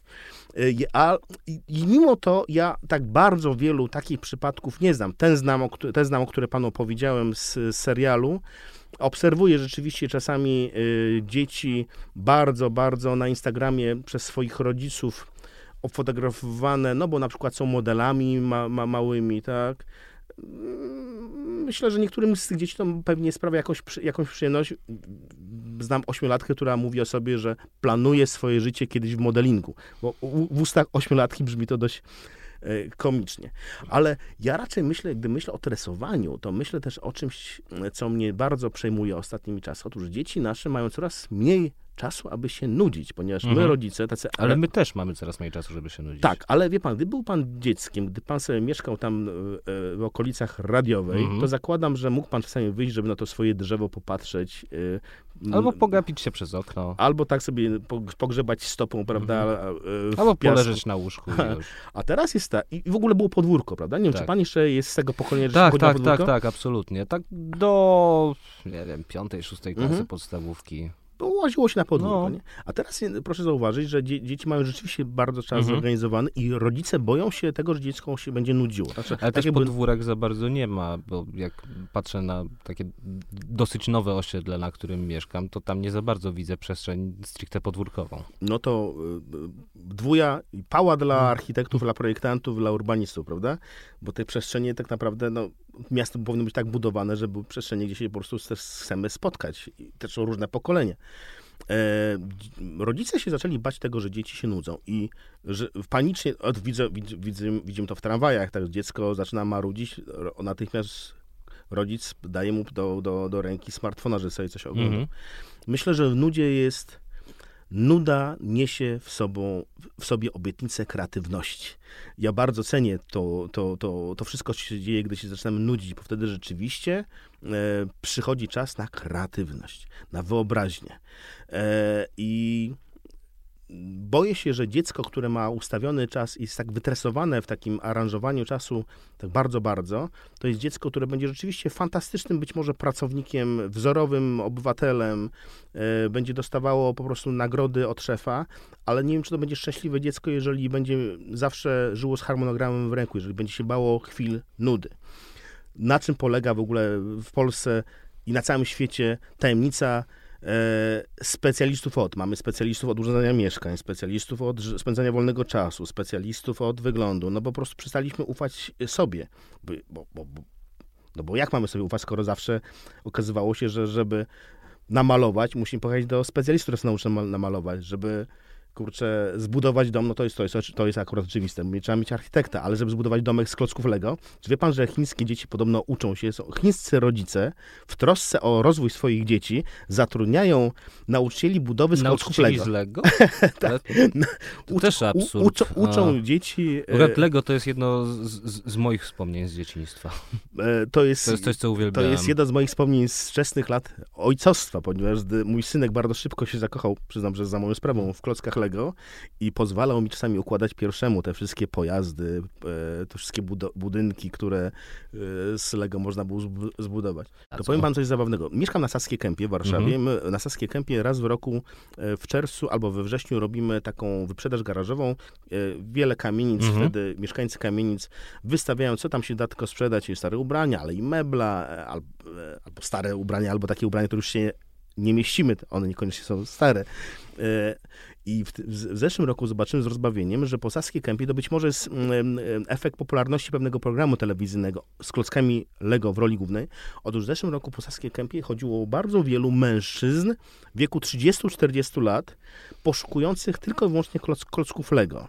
E, I oni skupowali takie kubiki, e, no powiedzmy 20 na 20 na 20 z klockami Lego, za naprawdę całkiem duże pieniądze, za 200 zł, e, za 300 zł, no to proszę przyznać, to już, oczywiście te zestawy, jakbyśmy je wszystkie tak połączyli z sobą, są dużo droższe w sklepach, tak, ale to nie jest mało, mało to nie jest, mam wrażenie, że w ogóle być może opłaca się inwestować pieniądze. To nie, to, już e, przenosząc na taki poważniejszy poziom, żeby jakoś skonkludować naszą rozmowę, bo rzeczywiście jeśli chodzi o samo to Lego, jest pewien trend i widzę to też wśród moich e, męskich znajomych równolatków, że Lego wróciło zdecydowanie mm, do łask. Czy pan to odczytuje jako powiedzmy jakąś tęsknotę za dzieciństwem, która się rodzi właśnie w tym pokoleniu, które już jakoś no, rzeczywiście musi wejść w dorosłość, bo jest w tym wieku, że, że się nie da tego opóźniać. Może jest to i tęsknota, ale podejrzewam, że to jest także przemyślenie, bardzo świadoma konstatacja e, firmy Lego, która zauważyła, że e, jest bardzo duża grupa e, potencjalnych kupców wśród dorosłych, którzy niekoniecznie mają i chcą mieć dzieci, którzy wciąż czują się na tyle młodzi, że mogą się tym nieźle bawić i którzy mm, z radością wchodzą w taki Young Adults, tak jak w mm książka mamy tę kategorię Young Adults, tak mam wrażenie, klocki e, Lego stały się taką zabawką Young Adults, tak, że to jest i dla dorosłych, i dla dzieci. Myślę, że to jest decyzja bardzo, bardzo dobrze zauważana grupa potencjalnych konsumentów wśród dorosłych, którzy wcześniej się wstydzili, mm a mhm. teraz dzięki reklamom ośmiela, ośmiela się ich do tego, żeby zrobili coś, co pewnie jakiś czas temu byłoby wstydliwą um, przyjemnością. Mamy kolejną, kolejną grupę zamożnych raczej, myślę, osób, które po prostu są ośmielone do tego, żeby śmiało kupowały klocki Lego dla siebie, bo to jest część ich życia. Jeszcze pewnie się cieszą taką swoją e, przedłużoną młodością, czy też przedłużonym dzieciństwem. Nie mam przeciwko temu. Grzegorz Kazdebkę, prozaik, bajkopisarz i człowiek żywo dzieciństwem zainteresowany był moim gościem. Dziękuję bardzo. Bardzo dziękuję za rozmowę.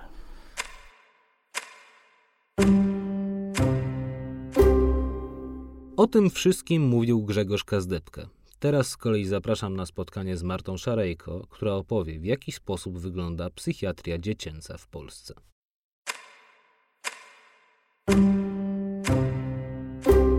Marta Szarejko, reportażystka, dziennikarka, laureatka stypendium e, Fundacji imienia Ryszarda Kapuścińskiego Herodot, laureatka mediatorów i autorka książki, o której dzisiaj rozmawiamy, Stany ostre, jak psychiatrzy leczą nasze dzieci. Czym są te tytułowe stany ostre? To taki najstraszniejszy chyba stan właściwie dziś niestety permanentny w psychiatrii dziecięcej, ale nie tylko w ogóle w psychiatrii, mhm. czyli um, osoby po próbach samobójczych mhm. z myślami samobójczymi, e, takie, które rzeczywiście powinny być przyjmowane mhm. do e, szpitali psychiatrycznych, do oddziałów. Natomiast e, ponieważ w Polsce nie ma za bardzo niczego przed ani niczego po E, szpitalach, to przyjmowane są dzieci z bardzo różnymi zaburzeniami, nie tylko w stanach ostrych. Stąd to przeładowanie i mhm. słynne już dostawki do dostawek w oddziałach. A powiedz mi, bo twoja książka nie jest pierwszą książką na ten temat, która się, mm, która się ukazuje. I e, w ogóle ten temat, temat psychiatria dziecięca, jakoś zaistniał w sferze publicznej, w dyskursie, w myśleniu w sumie nie tak dawno temu, prawda? To było a, może dwa lata temu, mhm. czy coś takiego, chociaż ona zawsze była. E, skąd się wzięło to pojawienie się tego tematu? Dlaczego ten temat właśnie teraz stał się tak istotny? Mhm. Z większego zapotrzebowania. Wydaje mi się, mhm. że pandemia zwielokrotniła i ujawniła, jak e, często dzieci mają e, zaburzenia mhm. emocjonalne. Ponieważ zresztą, jak mówią e, ci lekarze, z którymi rozmawiam, liczba dzieci chorych psychicznie nie zwiększa się. To są ciągle te Aha. same statystyki. Natomiast liczba dzieci zaburzonych mhm. jest znacznie większa niż jeszcze 5, 10, 15 czy 20 lat temu. Wydaje mi się, że kilka lat temu. Mm, rozpoczął się właściwie taki moment ujawniania e, zaburzeń e, u dzieci i jednocześnie przeładowanie w szpitalach, mhm. których mamy dosyć mało. E, nie mówiąc o e, liczbie psychologów, terapeutów rodzinnych i e, specjalistów zajmujących mhm. się dziećmi. A pandemia zwielokrotniła te zaburzenia e, i rodzice, ale też pacjenci tych oddziałów i szpitali zaczęli się orientować, jak jest strasznie w tej mhm. kwestii w Polsce. W związku z czym zaczęli się też tym siłą rzeczy interesować lekarze lekarze, pokazując właśnie perspektywę najczęściej rodziców i dzieci. Natomiast ja bardzo chciałam pokazać perspektywę lekarzy, którzy są trochę w cieniu, mam mhm. wrażenie, w, ty, w, w tym temacie, który jest często określany jako fiasko, zapaść, katastrofa i dramat.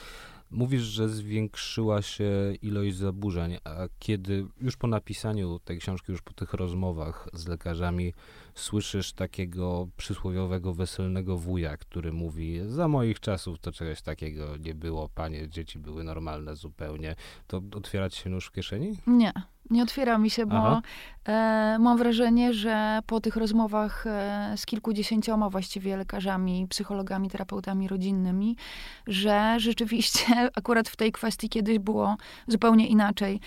Zresztą e, bardzo często e, musiałam się konfrontować ze swoimi wspomnieniami z dzieciństwa, -hmm. rozmawiając z tymi lekarzami i terapeutami i mam wrażenie, że mm, rzeczywiście jest tak, jak oni mówią, czyli dzieci dziś e, żyją, właściwie zawsze żyły w e, trzech głównych systemach, czyli w grupie okay. rówieśniczej, w szkole i w rodzinie. I na przykład wtedy, kiedy e, ja byłam kilkulatką, czyli już niestety 30 lat temu, e, wszystkie te systemy raczej nie były w kryzysie. Natomiast teraz są w głębokim kryzysie, zarówno szkoła, grupa rówieśnicza, jak i rodzina i to jest świetna jakby przestrzeń do hodowania różnych zaburzeń, więc gdyby mhm. taki wuj na weselu powiedział mi, że kiedyś w tej kwestii było lepiej, to właściwie w jakimś sensie bym mu przytaknęła. Wiesz, bo mówisz, że wróciłaś do jakichś swoich e, wspomnień z dzieciństwa, ja też i to czyni tę książkę potwornie bolesną w lekturze, bo do mnie wróciły wspomnienia, co do których nawet nie wiedziałem, że je mam. Mhm. A, I z mojego a, dzieciństwa i z tego, jak wspominam dzieciństwo swoich znajomych, naszych przyjaciół ze szkoły podstawowej a, i tak dalej, i tak dalej. I oczywiście to, to może zabrzmieć bardzo buńczucznie, ale wydaje mi się, że widziałem kilka przypadków, które się świetnie nadają właśnie do, a, do, opisania, do opisania w twojej książce, prawda? To znaczy, że widziałem kilka przypadków, które z pewnością były zaburzeniami albo stanami, stanami chorobowymi. Co się dzieje z takim dzieckiem, jeżeli ono nie trafi do psychiatry dziecięcego, a jest zaburzona? Mm, wydaje mi się, że ważne jest, e, jedną rzecz tylko dodam do tego, mhm. co powiedziałeś, że teraz prawdopodobnie widziałbyś, e, gdybyś był dzieckiem albo nastolatkiem, znacznie więcej takich przypadków Aha. niż kiedyś. Ja na przykład, tylko, że... ja na przykład nie mhm. widziałam żadnego, że ale żyłam w bardzo rzeczywiście e, no, małej miejscowości. Aha. Nie pamiętam żadnej próby samobójczej. Nie wykluczam, że takie były mhm. w mojej szkole na przykład, albo w tej miejscowości, w której żyłam, ale to nie było tak e, permanentne jak teraz po okay. prostu. Znaczy, ja jestem od ciebie młodszy o 9 lat, tak, a wychowałem tak. się na blokowisku po, no, na, na skraju Warszawy. Mhm.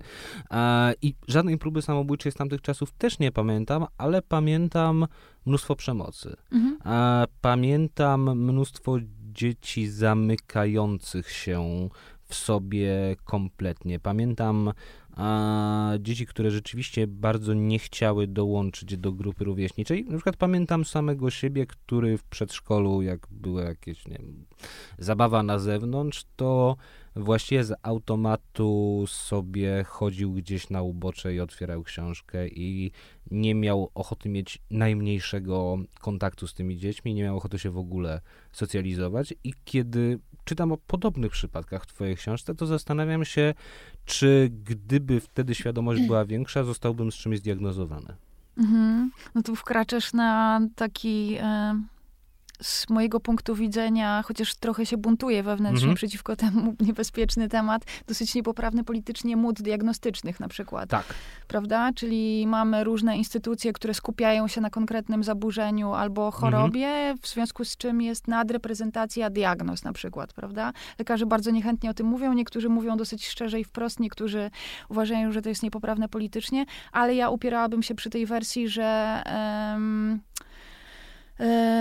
rozumiem jakby, co mówisz o samotności. Ja też byłam mhm. raczej dzieckiem, które się wycofywało i nie dążyło do tego, żeby wiecznie żyć w grupie, wolało raczej w kątku czytać e, książki, ale nie wydaje mi się, żeby to była ta skala, którą obserwujemy teraz. Mhm. Naprawdę w trakcie pandemii e, zwracały się do mnie osoby rodziny właściwie, o których ja byłam przekonana, że są to najbardziej normalne, ciepłe, wspaniałe rodziny, jakie mogę sobie wyobrazić w dzisiejszym świecie, które miały nieoczekiwane problemy z nastoletnimi córkami, ich na przykład uzależnieniem od narkotyków, zaburzeniami mhm. odżywiania, próbami e, samobójczymi i samookaleczeniami. To było jakieś takie piramidalne, po prostu dziwaczne napiętrzenie zaburzeń i czasem chorób. I, I, tego akurat naprawdę nie pamiętam ze swojego dzieciństwa. Pamiętam jedną koleżankę, która miała delikatne zaburzenia mhm. odżywienia i tyle.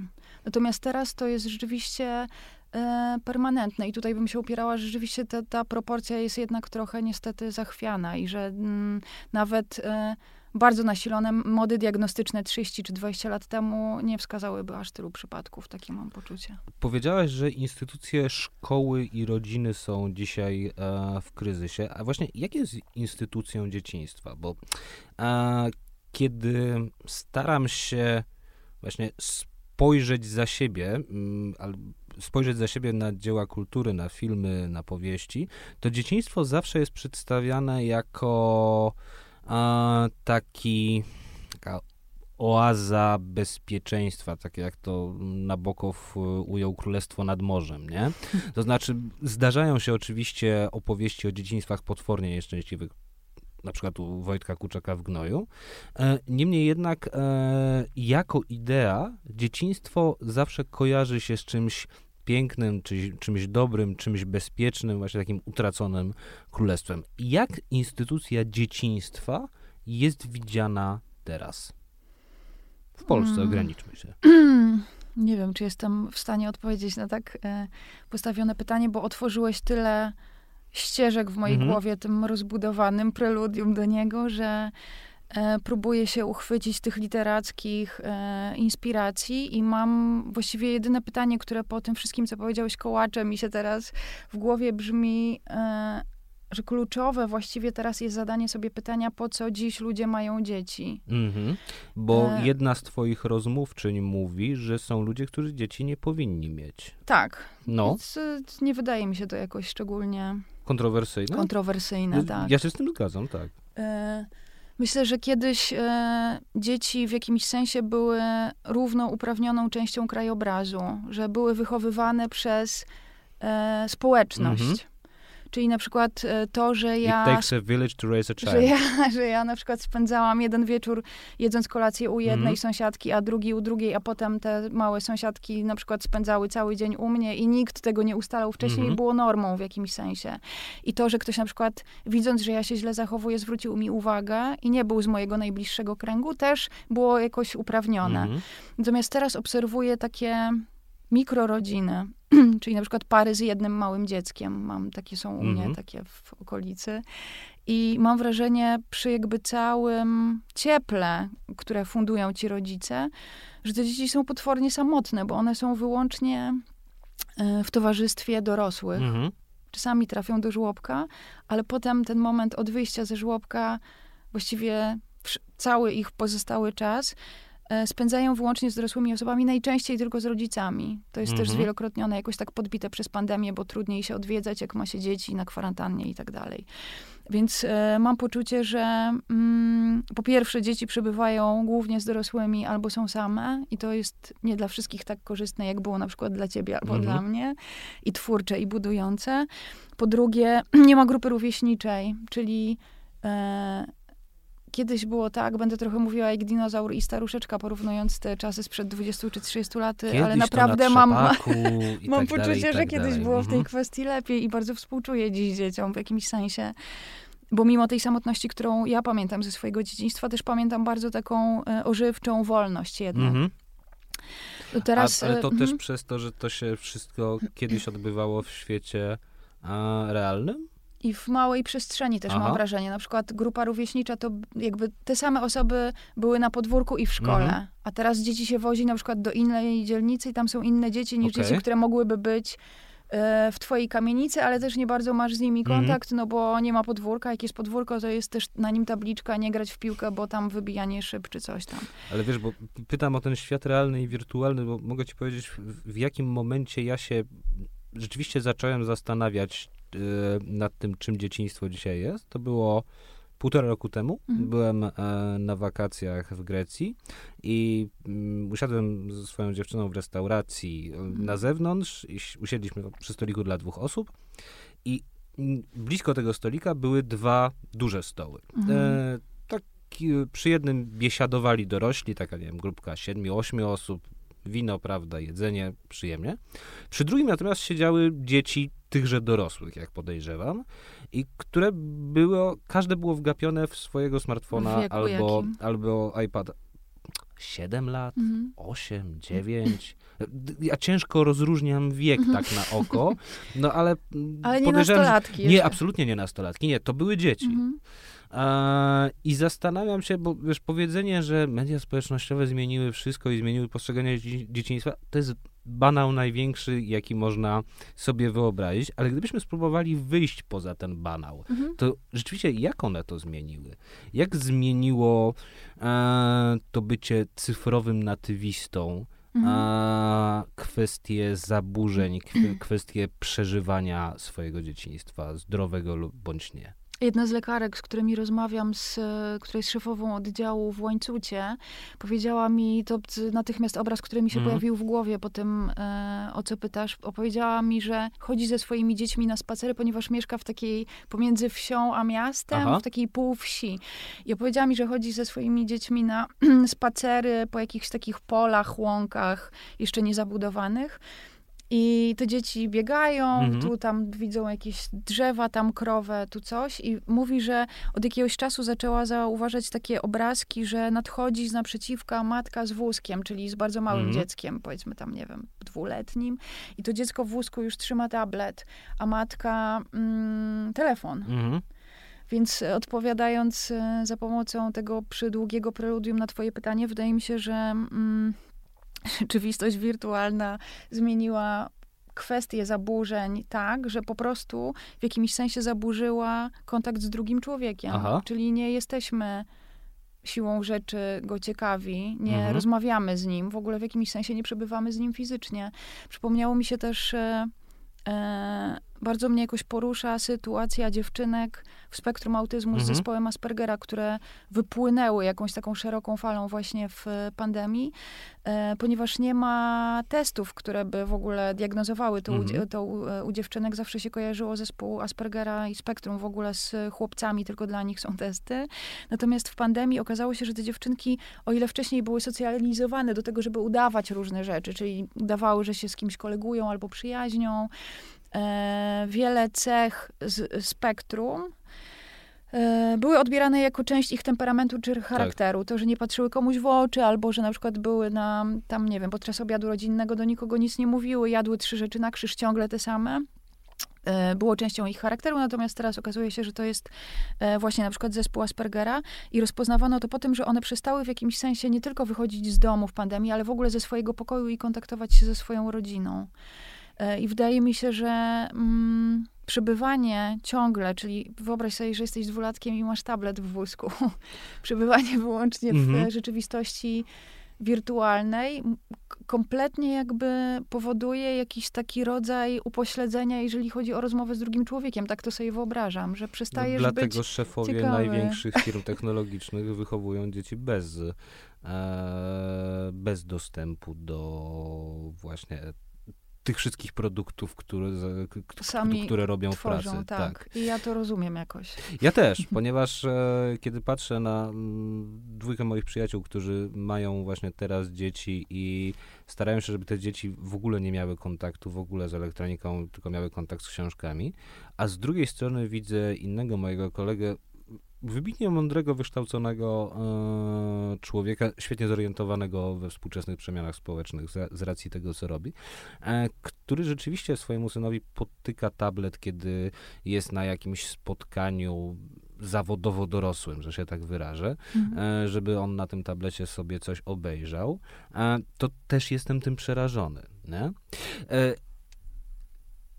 Mówiliśmy o kwestii podejścia do drugiego, do, y, drugiego, do drugiego człowieka. E, Słuchaj, czym jest model bezwzględnie partnerski, o którym mówią twoi, o którym mówi jedna z twoich rozmówczyń? Mówi że model bezwzględnie partnerski, natychmiast kojarzy mi się z e, abdykowaniem z roli rodzica, Mhm. czyli z takim zaburzeniem hierarchii, unikaniem hierarchii, unikaniem Mhm. tego, że dziecko właściwie jest e, częścią systemu. E, I że I to nie jest partner do rozmowy. systemie. Tak, Aha. dokładnie. E, wydaje mi się, że to wynika w, e, z różnych em, mód dotyczących Mhm. wychowywania dzieci i takiego właśnie mm, usiłowania czy próbowania stworzenia z dziecka partnera, co absolutnie kojarzy mi się natychmiast z jakimś fiaskiem totalnym, dlatego że wszyscy ci terapeuci i lekarze mówią o tym, że dziecko musi mieć bardzo konkretnie wyznaczone granice, żeby czuć się bezpiecznie po Mhm. prostu.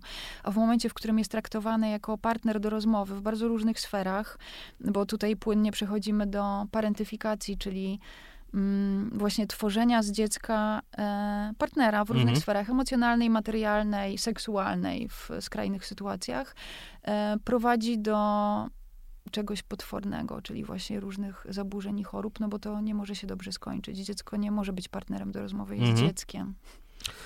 E, no dobra, ale czy w takim wypadku, jak odnaleźć ten środek pomiędzy właśnie tym traktowaniem jako partnera, który nazywasz niewłaściwym, a traktowaniem dziecka jako o, jakiegoś zwierzątka, mm, czy jako niepełnej istoty ludzkiej, prawda? A jako kogoś, kto nie jest w pełni człowiekiem, nie ma swoich emocji, nie ma swoich problemów, nie ma swojej, a, powiedziałbym, pozycji w życiu. Jak, jako rodzaju przedmiotu, wiesz, bibelotu, który możesz przestawić na półce y, w jedną lub, lub w drugą stronę. No chyba tak właśnie, żeby nie, mm, po pierwsze, no, p- nazywając to bardzo skrajnie, nie oddawać mu władzy, Aha. a trochę mniej skrajnie, e, szanując jego emocje, Mhm. potrzeby i różne pomysły, nie w jakimś sensie nie przerzucać na niego odpowiedzialności w mhm. takim dorosłym kontekście, czyli nie wiem, nie zwierzać mu się ze swoich problemów, na przykład dorosłych. E, mm, jedna z lekarek, z którymi rozmawiam, profesor Irena Namysłowska, mówi o takiej sytuacji, w której trafiła do niej e, nastoletnia dziewczyna po próbach samobójczych. E, która to też jakby zahacza o parentyfikację w jakimś, w jakimś e, sensie, o której z kolei mówi profesor Katarzyna Schir, ale to była dziewczynka, której ojciec zdradzał matkę. Aha. I ta matka e, postanowiła zrobić z niej właśnie ni to swoją przyjaciółkę, ni to koleżankę, której będzie się zwierzała. Taką powierniczkę. Ale, tak, ale której, którą też wykorzysta do śledzenia ojca, na przykład w internecie, do sprawdzania jego telefonu, więc ta dziewczynka oczywiście przeżywała potworny konflikt mhm. lojalnościowy, bo kochała ojca, jednocześnie wiedziała, że on robi coś nie tak, nie chciała być tym mm, śledczym matki, czy jakkolwiek to e, inaczej nazwać.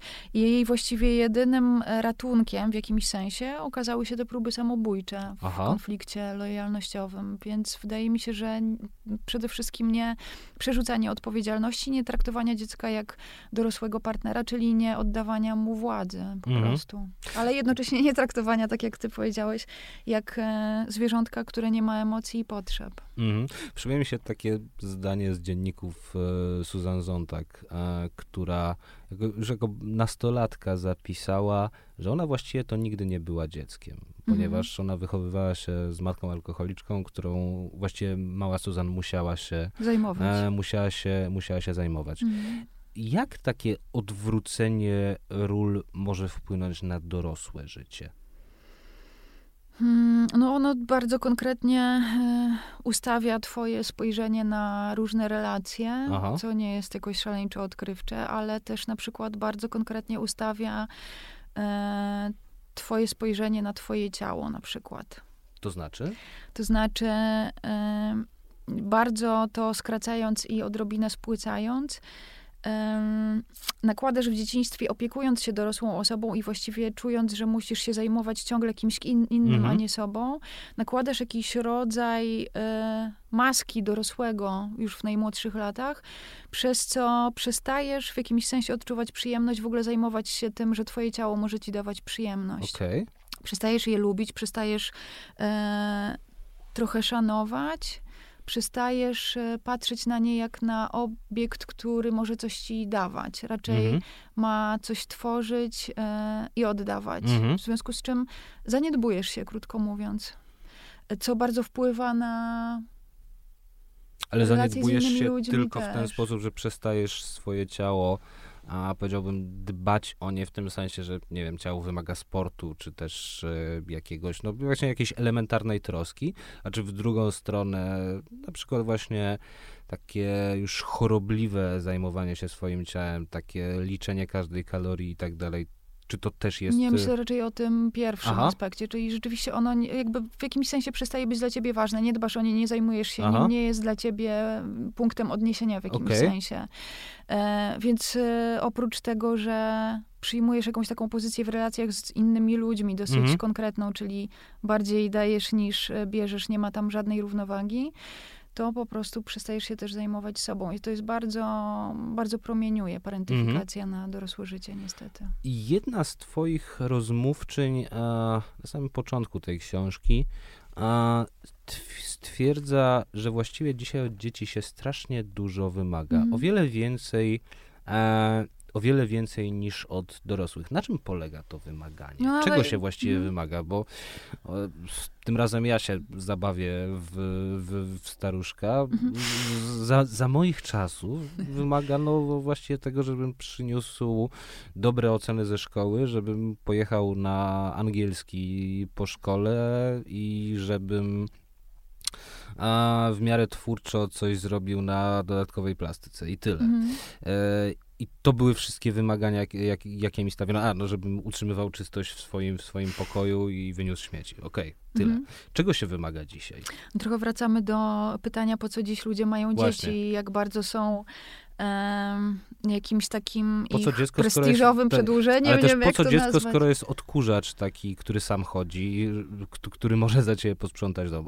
Oczywiście żartuję. Lekarka, o której mówisz, e, od której w ogóle zaczyna mhm. rozmowa z nią, e, rozpoczyna książka Marta e, Mozol, mówi o tym, żeby sobie jakby pro, proponuje, żebyś sobie wyobraził, że ktoś na przykład w twojej pracy ciągle ci mówi, żebyś siedział prosto. Tak. Ale żebyś od, albo żebyś odpowiednio kulturalnie jadł.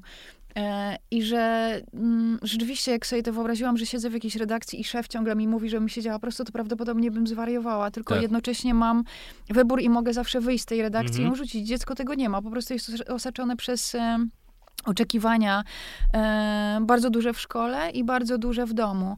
I wracając do tego pytania, które permanentnie sobie stawiałam, rozmawiając z e, psychiatrami i psychologami, czyli po co dziś ludzie mają dzieci, wydaje mi się, że bardzo e, często niestety dziś dzieci pełnią taką funkcję prestiżową właśnie, czyli mają być dopełnieniem e, jakiejś fantazji, mm -hmm. nie są oddzielnym odrębnym człowiekiem, który właściwie nie wiadomo jaki będzie. Wiadomo, że się urodzi już z jakimiś cechami i że można mu wiele rzeczy przekazać, ale może być zupełnie inny niż sobie wyobrażamy i dajemy mu przestrzeń i wolność na to, żeby taki był, tylko ma być dosyć konkretnie okrojony. Uformowany, tak. tak. A, znaczy to jest też traktowanie dziecka jako inwestycji. Bo tak, tak, wiesz, tak. Y, na to można patrzeć bardzo y, negatywnie, to znaczy stwierdzać, że to jest coś, co krzywdzi. Z drugiej strony, no nie można przecież odmówić tym rodzicom, którzy wkładają co miesiąc kilka tysięcy złotych i jeszcze mnóstwo czasu, bo zawieść, przywieść i tak dalej, wychowanie, wychowanie swojego dziecka, nie można powiedzieć, że oni robią to bardzo źle, to znaczy, że oni się nie starają, to znaczy, że e, oni rzeczywiście są skupieni w tym tylko i wyłącznie na sobie. No. Czy można? Z jednej strony tak i rzeczywiście przyłapałam się sama na tym. E, teraz sobie przypomniałam, jak narzekałam e, trochę jakby omawiając z przyjaciółką przykład naszej dalekiej znajomej, która zaczyna wozić swoją pięcioletnią córkę na bardzo różne zajęcia sportowe, ale ewidentnie te zajęcia sportowe są emanacją jej pragnień, jakichś takich niespełnionych fantazji z dzieciństwa, a nie tej córki. Okay. No i w którymś momencie ta moja przyjaciółka powiedziała, że właściwie co w tym złego, że ona pozwala jej próbować różnych e, prestiżowych albo mniej prestiżowych -hmm. sportów i stwierdziłam, że faktycznie rzeczywiście nie ma w tym niczego złego, dopóki to dziecko faktycznie ma wolność i może sobie wybrać ten sport, Aha. który będzie uprawiało i odrzucić wszystkie inne. Natomiast problem, wydaje mi się, że zaczyna się wtedy, kiedy rodzice jednak nie pozwalają na tę wolność dziecku i bardzo konkretnie je formatują, mhm. co zdaje się ma teraz dosyć często miejsce. Jedna z lekarek mówi o swoim, uwaga, trzyletnim pacjencie, który e, musi się uczyć chińskiego, gry na fortepianie i jeszcze czegoś tam, już nie pamiętam czego, ale już ten chiński mi właściwie wystarczy. Ale nie dlatego, że na przykład rodzice e, wyjeżdżają wkrótce do Chin, bo tam prowadzą biznes mhm. albo mają wielu przyjaciół Chińczyków, tylko dlatego, że jego ojciec twierdził, że to bardzo dobrze rozwija mózg. Okej. Okay. E, Więc ja krytykuję tą mm. drugą postawę bardziej niż tę pierwszą. A jeśli z tego są a, rzeczywiście świetne wyniki, bo mamy teraz e, w kinach, e, znaczy teraz, kiedy Państwo tego słuchają, już nie, bo rozmawiamy pod koniec, pod koniec stycznia, ale mieliśmy e, w kinach film o ojcu e, wybitnych tenisistek, sióstr Williams, czyli King Richard, e, z Willem Smithem w tytułowej roli, w którym to filmie też niektórzy bohaterowie stwierdzają, że on właściwie nie dał swoim córkom żadnej możliwości wyboru. Miał być ten tenis, do, zostało zaplanowane przed, przed ich e, narodzinami, że jest potwornie surowy jako, a, jako wychowawca. W pewnym momencie nawet opieka społeczna przychodzi i mówi, że no, ziomek przeginasz, tak? To, tego jest za dużo. No ale z trzeciej strony mamy dwie wybitne tenisistki, które no, podejrzewam, że jakoś lubią to, co, co, robią, lubią tego tenisa, mm, no bo inaczej by w niego, by w niego nie grały. Wciąż. Nie wiemy tego. Ja tego nie Aha. wiem, czy one to lubią i czy same by to wybrały i e, czy żałują tego, czy nie żałują. Wydaje mi się, że e, trochę mnie krępuje to pytanie i postawienie sytuacji w ten sposób, dlatego że to jest pytanie o to, jak bardzo cel uświęca środki. No właśnie. I nie jestem w stanie na to mhm. odpowiedzieć. Mhm. Wydaje mi się, że ja mam przechył w taką stronę jednak e, w kwestii pasji, zainteresowań i ewentualnej twojej przyszłej mhm. profesji jako dorosłej osoby dawania bardzo dużej wolności. Nie okay. wyobrażam sobie, żeby rodzice mi coś narzucili w takim stopniu i żebym mogła to bardzo kochać. Trudno mi to mhm. sobie wyobrazić. Oczywiście nie wykluczam tego, ale wydaje mi się to bardzo podejrzane i daleko posunięte jednak. Wiesz, wiesz, bo można też użyć argumentu, że na każde siostry Williams i każdą tak. Susan tak. która nigdy nie była dzieckiem, jest 100, e, 200 czy kilka tysięcy innych osób, u których coś takiego nie zaowocowało Oczywiście. wybitną przyszłością. Zaowocowało tylko... natomiast zaburzeniami. Tak. E, no właśnie, a kiedy w takim, e, no powiedzmy tak zwanym dobrym domu, takim właśnie dobrym domu, gdzie chiński fortepian e, i tak dalej, i tak dalej, pojawia się zaburzenie, jedna z twoich rozmówczyń stwierdza, że właściwie wtedy rodzice uważają, że ten projekt pod tytułem dziecko, ta inwestycja pod tytułem dziecko, że no, indeks giełdowy spada, tak? To znaczy, że to, to się nie udało, że tutaj e, budowaliśmy, budowaliśmy, ale wiatr zawiał mocniej i, i wszystko przewrócił. Co się wtedy dzieje? Mm, powinno się stać coś takiego, że następuje konfrontacja całego systemu rodzinnego z tym, co się dzieje mm. i podjęcie terapii, E, a przynajmniej przyglądanie się temu, co się dzieje, dlatego że dziecko jest po prostu e, częścią bardzo konkretnego systemu mhm. i zwykle odzwierciedla różne inne problemy, w związku z czym dzieci leczy się też poprzez rodziców na mhm. przykład. Natomiast e, to jest oczywiście dziecko, idealny świat. cała rodzina. Tak, jest. rodzeństwo też, co, na co mhm. bardzo rzadko się zwraca uwagę. Natomiast to jest oczywiście idealny świat. W naszym zwykle jest tak, że rodzice odseparowują dziecko, tworząc z niego właściwie taki jakiś rodzaj oddzielności niesamodzielnej mhm. wyspy, które powinno zostać naprawione. E, jedna z lekarek powiedziała mi, że ojciec, który przyprowadził do niej córkę na kilka wizyt, po trzech bardzo sfrustrowany i taki podirytowany powiedział do niej, że e, on ma bardzo drogiego mechanika samochodowego, ale przynajmniej jak odbiera od niego samochód, to ten mechanik tłumaczy mu, co było zepsute i za co tak dużo mhm. płaci, a tu co? Nie wiadomo właściwie, co to co, co, co, co jest tutaj leczone i dlaczego jest takie drogie i tak dalej. Więc jest taki trochę system odstawiania mhm. dziecka do naprawy, niestety. O tym mówi też bardzo brutalnie profesor Wolańczyk, czyli rodzic ma taki y, trochę roszczeniowy styl, oddawania dziecka i oczekiwania, że ono zostanie nie tylko oddane po tych tam, nie wiem, dwóch, trzy, trzech tygodniach w szpitalu czy w oddziale, nie tylko zdrowe zupełnie, mhm. czyli bez tego zaburzenia, bez tej choroby, ale też z naprawionym zgryzem, Aha. znacznie bardziej grzeczne i ładniejsze najlepiej. Takie jak nowe, tak. tak? Że jak oddaję komputer do serwisu, tak. żeby mi wymienili klawiaturę, to jeszcze oczekuję, że nie wiem, Trochę coś mi zrobią z ekranem, coś, coś tak, tak. podczyszczą. Tak, tak a z kolei jeszcze przypomniało mi się, jedna lekarka powiedziała, jest wspaniały przykład na to, bo w przypadku dzieci z zaburzeniami lękowymi mhm. czasami wizyty odbywają się w domu, na przykład jak dzieci się Aha. boją e, osób z zewnątrz i ona powiedziała mi o jednej takiej wizycie, w, która wygląda tak, że najpierw rozmawia z rodzicami, potem idzie do pokoju mhm. dziecka, rozmawia z dzieckiem, no i po wyjściu z tego pokoju dziecka rodzice zapytali, jak wypadł nasz syn. Aha, w sensie jakoś... taka ewaluacja jego. Tak, mhm. jak, jak wypadło dziecko, jakby to był jakiś rodzaj, nie wiem, przedstawienia, dziecko jest na scenie, musi dobrze wypaść, nawet jeżeli przychodzi do niego lekarz. I to wydaje mi się bardzo jakieś takie symptomatyczne, czyli traktowanie trochę dziecka po pierwsze jako przedłużenia, czyli no nie może być tam nic zawstydzającego, mm. kompromitującego i tak dalej, a trochę jak mikroaktora na scenie, który musi dobrze wypaść. Więc... A jak to wygląda w przypadku dzieci z adopcji? Ponieważ ten temat też jest tutaj poruszony, mm. że te dzieci, które są adoptowane i okazuje się, że są u nich zaburzenia psychiczne, no to wracają tam, skąd adoptowane zostały. To tak zwane zwrotki. Tak. To są niestety upiorne, e, upiorne słowo. No, znakomita większość e, dzieci z adopcji e, ma na przykład masowe zaburzenia więzi, ponieważ zostały porzucone, więc trudno, żeby były zupełnie zdrowe. Natomiast z jakiegoś powodu jest to dosyć często rodzajem zaskoczenia i niespodzianki dla Aha. osób, które je przyjmują, w związku z czym nie są w stanie, mając jakby pragnienie e, idealnego dziecka, które jest najlepiej, gdyby było rozkosznym, ślicznym bobasem. I okazuje się, że jednak na przykład się okalecza, albo e, ma depresję, albo zaburzenia lękowe, albo właśnie zaburzone e, więzi, e, jest nie do przyjęcia, bo oznacza po prostu bardzo długie e, kłopoty, konfrontowanie się właśnie całym, z całym systemem rodzinnym, ze swoim wyobrażeniem, z jakimś rodzajem żałoby. Uważasz, że tych ludzi można za to winić? To znaczy, mm. że...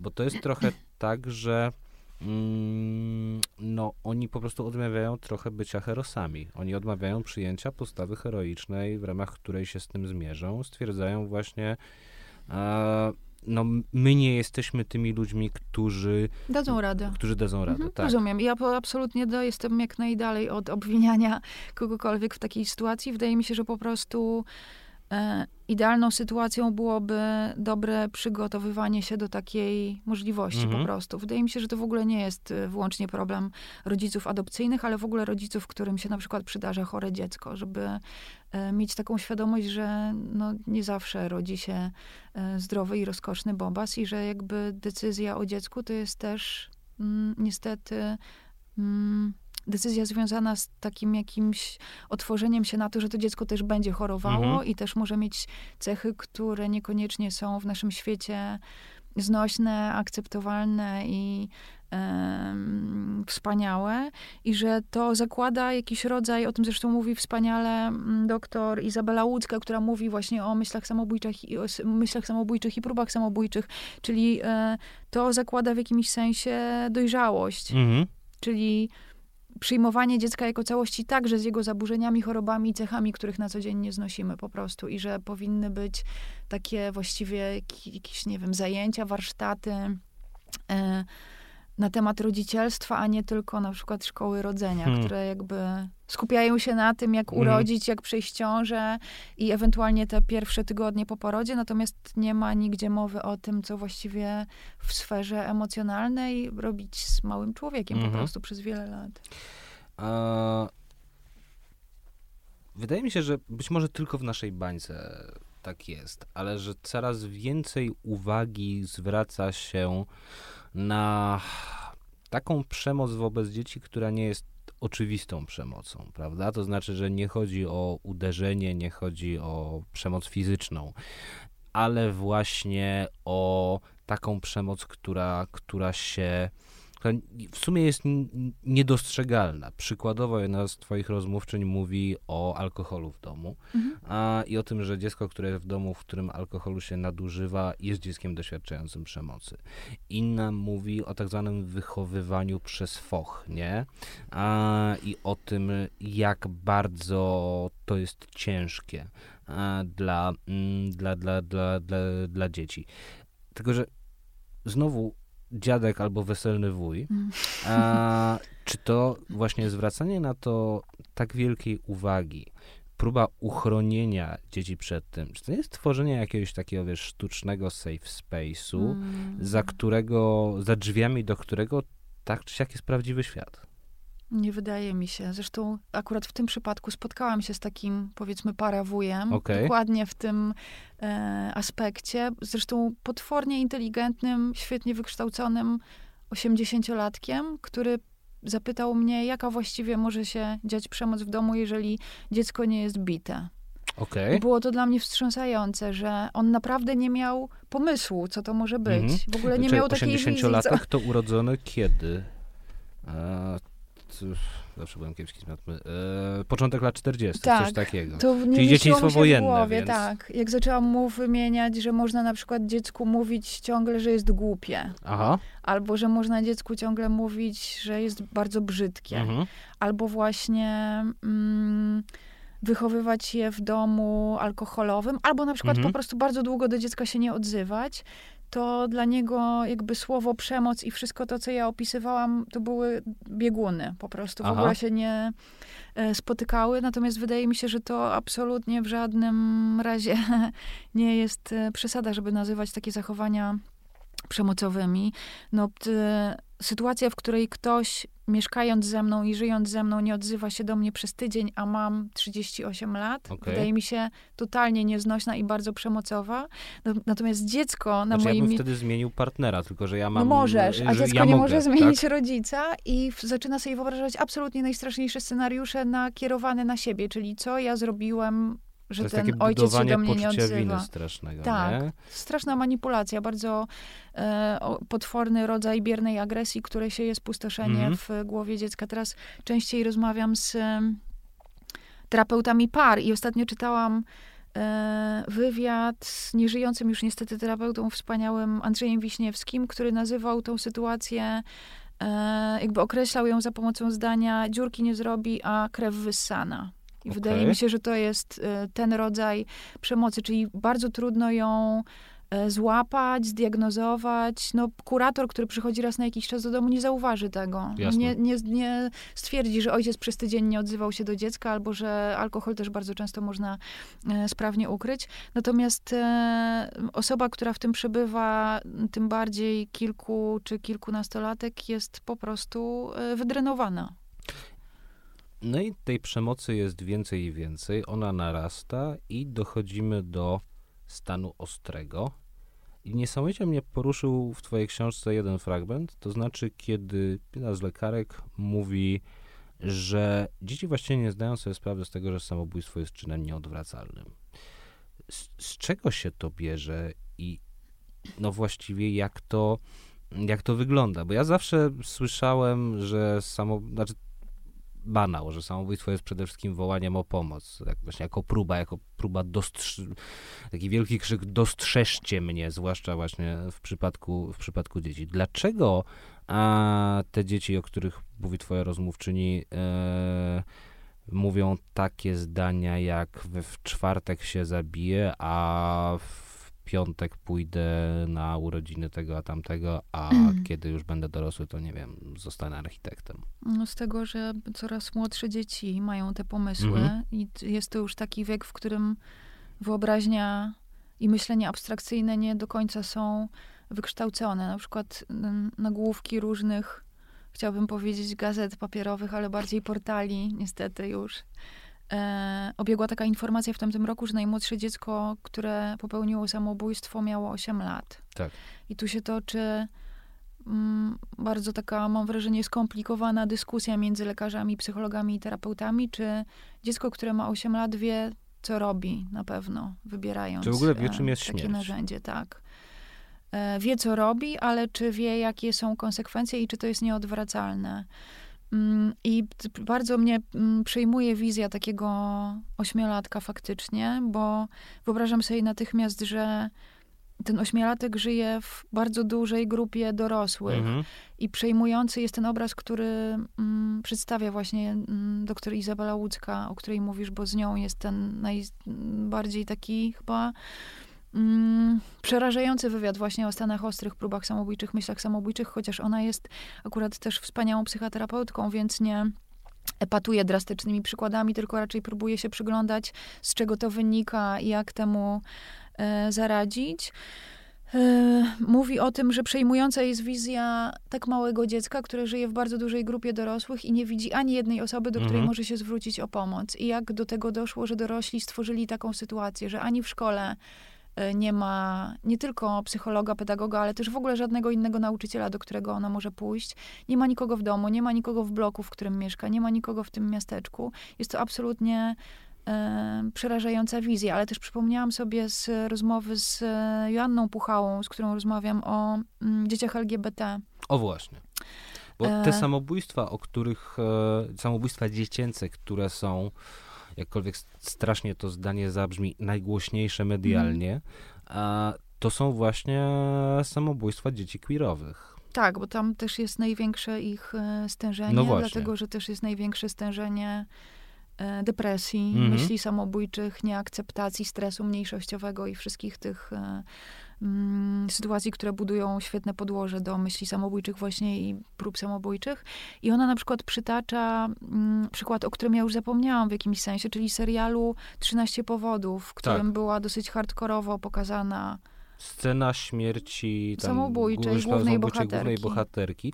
Z tego co pamiętam, ta scena potem została wycięta. Błyskawicznie ja to, przez producentów, dlatego że statystyki... Ja to oglądałem jeszcze z tą sceną. Tak, ja też. Tak, bo ja to oglądałem od razu, jak to weszło, weszło na Netflixa. A, i, widzi, I widziałem tę scenę właśnie wchodzenia tej, e, ona się chyba Hanna nazywała, e, do wanny i sięgnięcia po żyletki. To był bardzo dobry serial o koszmarnym przesłaniu, bo to był, to znaczy, no, wydaje mi się, że nie trzeba być specjalnie, to źle zabrzmi, nie trzeba być socjologiem, żeby obejrzeć to i uznać, hmm, efekt Wertera murowany. Tak, no tutaj rzeczywiście był murowany, bo statystyki jakby prób samobójczych e, skoczyły o ponad 40%.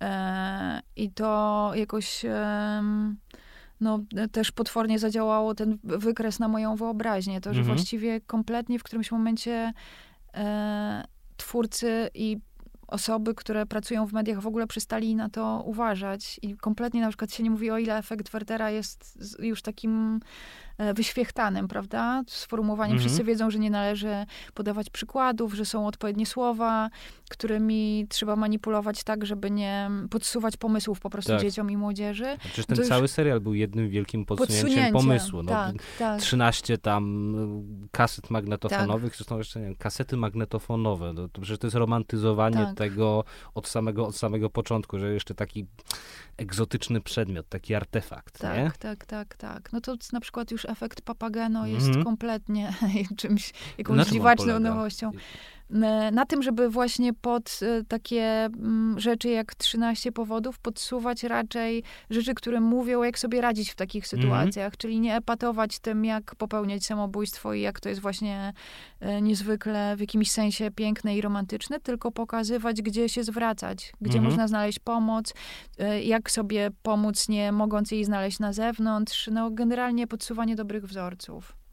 Słuchaj, Twoje dzieciństwo było inne od mojego, ponieważ mhm. ty się wychowywałaś w latach 80., tak. jeszcze za poprzedniego ustroju. Ja się wychowywałem na samym początku e, trzeciej RP i w ogóle dzieciństwa historycznie się między sobą różnią. Różnią się także klasowo, ale historycznie e, przede wszystkim. Gdybyś miała tak stwierdzić, jak zmieniało się właśnie myślenie o dzieciństwie w Polsce w ciągu ostatnich, no powiedzmy, od właśnie momentu, kiedy ty byłaś dzieckiem, do dzisiaj, do momentu, kiedy ludzie, którzy właśnie wychowywali się w latach 80. i 90., już mają własne dzieci, to jakby te przemiany wyglądały? No mnie najbardziej porusza to zabieranie wolności dzieciom Aha. i sprzedawanie im właśnie samotności niekoniecznie chcianej przez nie.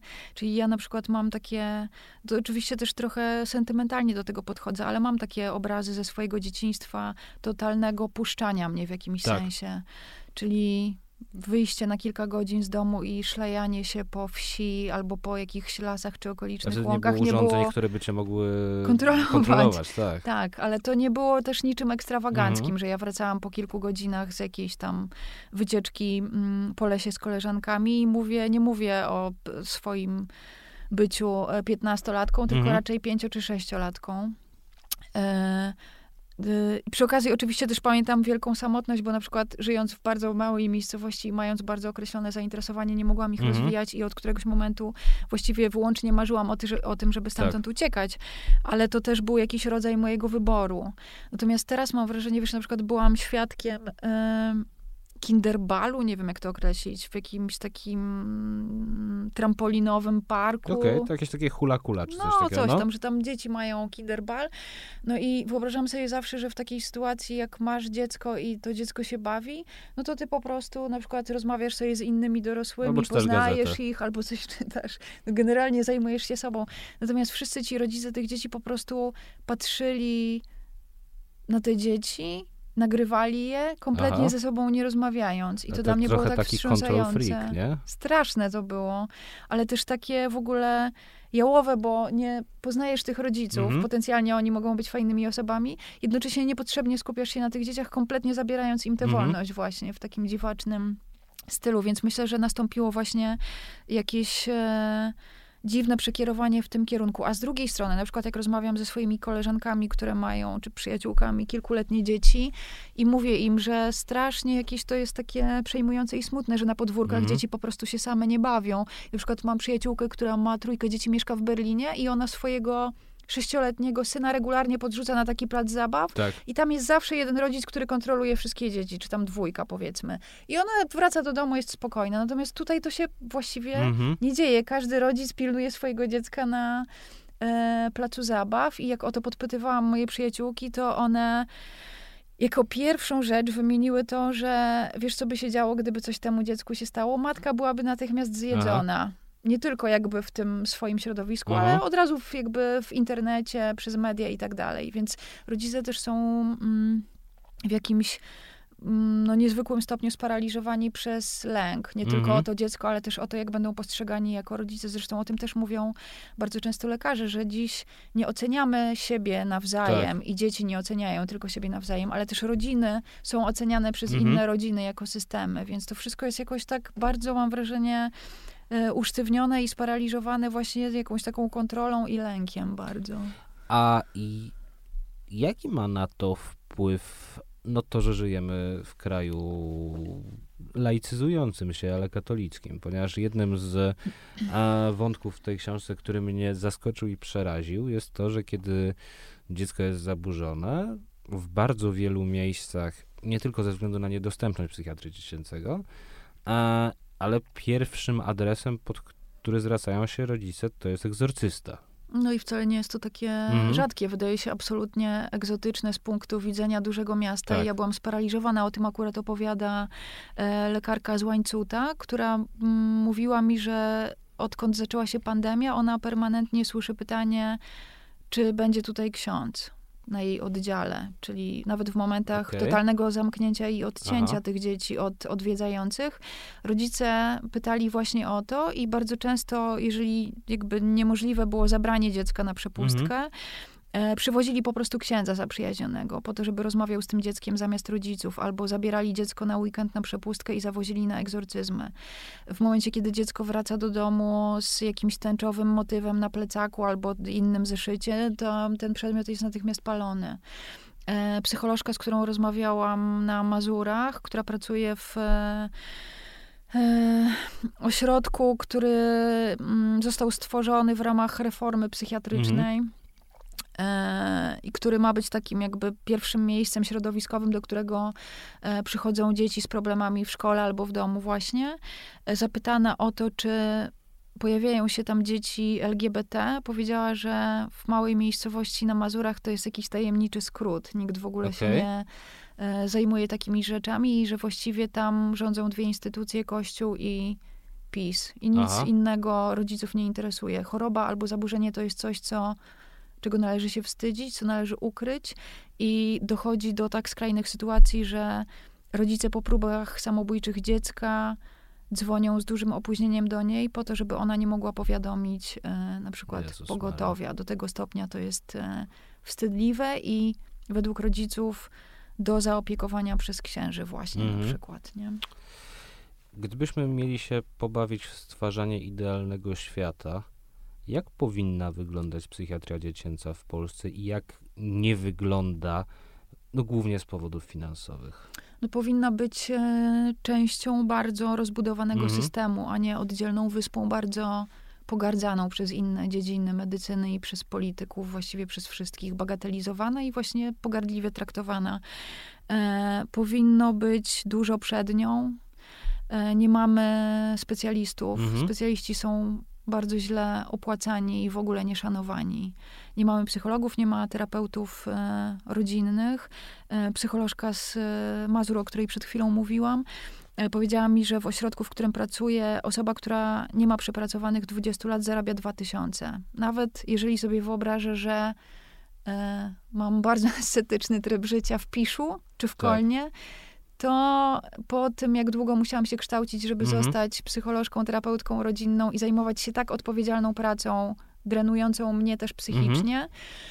E, dwa tysiące to jest jednak e, no, bardzo mało, więc jakby próbuję powiedzieć, że przed szpitalami i oddziałami psychiatrycznymi powinno być mnóstwo miejsc środowiskowych właśnie, czyli osadzonych w każdej dzielnicy, w każdej małej miejscowości, do której dziecko z problemami mniej mm, rozbuchanymi niż Mhm. myśli czy próby samobójcze, powinny trafiać do osób, które nie są psychiatrami, bo lekarze na początku nie są wcale potrzebni.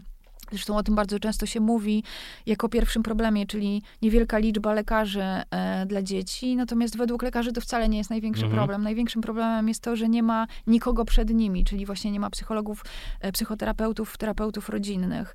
I reforma psychiatryczna, która jest powoli rozkręcana, w zamyśle jest świetna, bo ona em, jakby planuje trzy progi, czyli właśnie takie ośrodki środowiskowe, oddziały dzienne, czyli coś na kształt e, mm, poradni połączonej ze szkołą, Mhm. w której dzieci przebywają przez cały dzień i na końcu tego łańcucha jest dopiero oddział psychiatryczny czy szpital psychiatryczny, do którego trafiają te dzieci, które powinny rzeczywiście tam trafiać, Mhm. czyli z najsilniejszymi zaburzeniami i chorobami.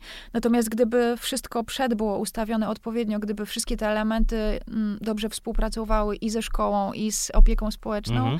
nie byłoby potrzeby odsyłania tylu dzieci do szpitali psychiatrycznych. Lekarka z Łańcuta powiedziała mi, że czuje się bardzo często tak, jakby pracowała na stacji benzynowej, że z dyżurki patrzy tylko, jak Tak. podjeżdżają kolejne karetki i ona, e, ponieważ nie chce już powiększać swojego cmentarza, musi przyjmować kolejne dzieci i dostawiać dostawki do dostawek i jest to w jakimś sensie mm, traktowanie tych lekarzy w bardzo upokarzający ich sposób po prostu, nie dający im możliwości ruchu pod ścianą. Słuchaj, a czy, powiedziałaś, że te zaburzenia, te problemy ujawniły się w pandemii. To znaczy, że one zawsze były, ale nagle, nagle stały się bardzo, bardzo widoczne. Czy tego będzie więcej i więcej według Ciebie w przyszłości? Mm, już się, mi, bawiliś, y, już, się już się bawiliśmy, wiesz, w stwarzanie idealnego świata, ale jeśli chodzi o futurologię, to znaczy, a, gdybyśmy mieli rzeczywiście zastanowić się, jak, jakie dzieciństwo będą miały dzieci, które teraz są dziećmi, jak to będzie wyglądało kiedyś. Chciałabym bardzo myśleć, że dzieci, które rodzą się teraz, będą miały łatwiej i lepiej niż te, które są teraz na przykład nastolatkami, ale nie mam pewności, bo e, nie jestem pewna, czy ludzie, rozmnażając się już bardzo grubo, teraz pojadę, zastanawiają się, po co to robią, dlaczego chcą mieć dzieci, e, czy są na to gotowi i właściwie co zapewniają sobie, jakie swoje potrzeby spełniają, rodząc czy planując dzieci. Wydaje mi się, że bez takiego ustawienia sytuacji, czyli jakiegoś takiego rodzaju świadomości i dojrzałości, raczej trudno mieć nadzieję na to, że te dzieci będą miały lepiej, chociaż bardzo próbuję w to wierzyć.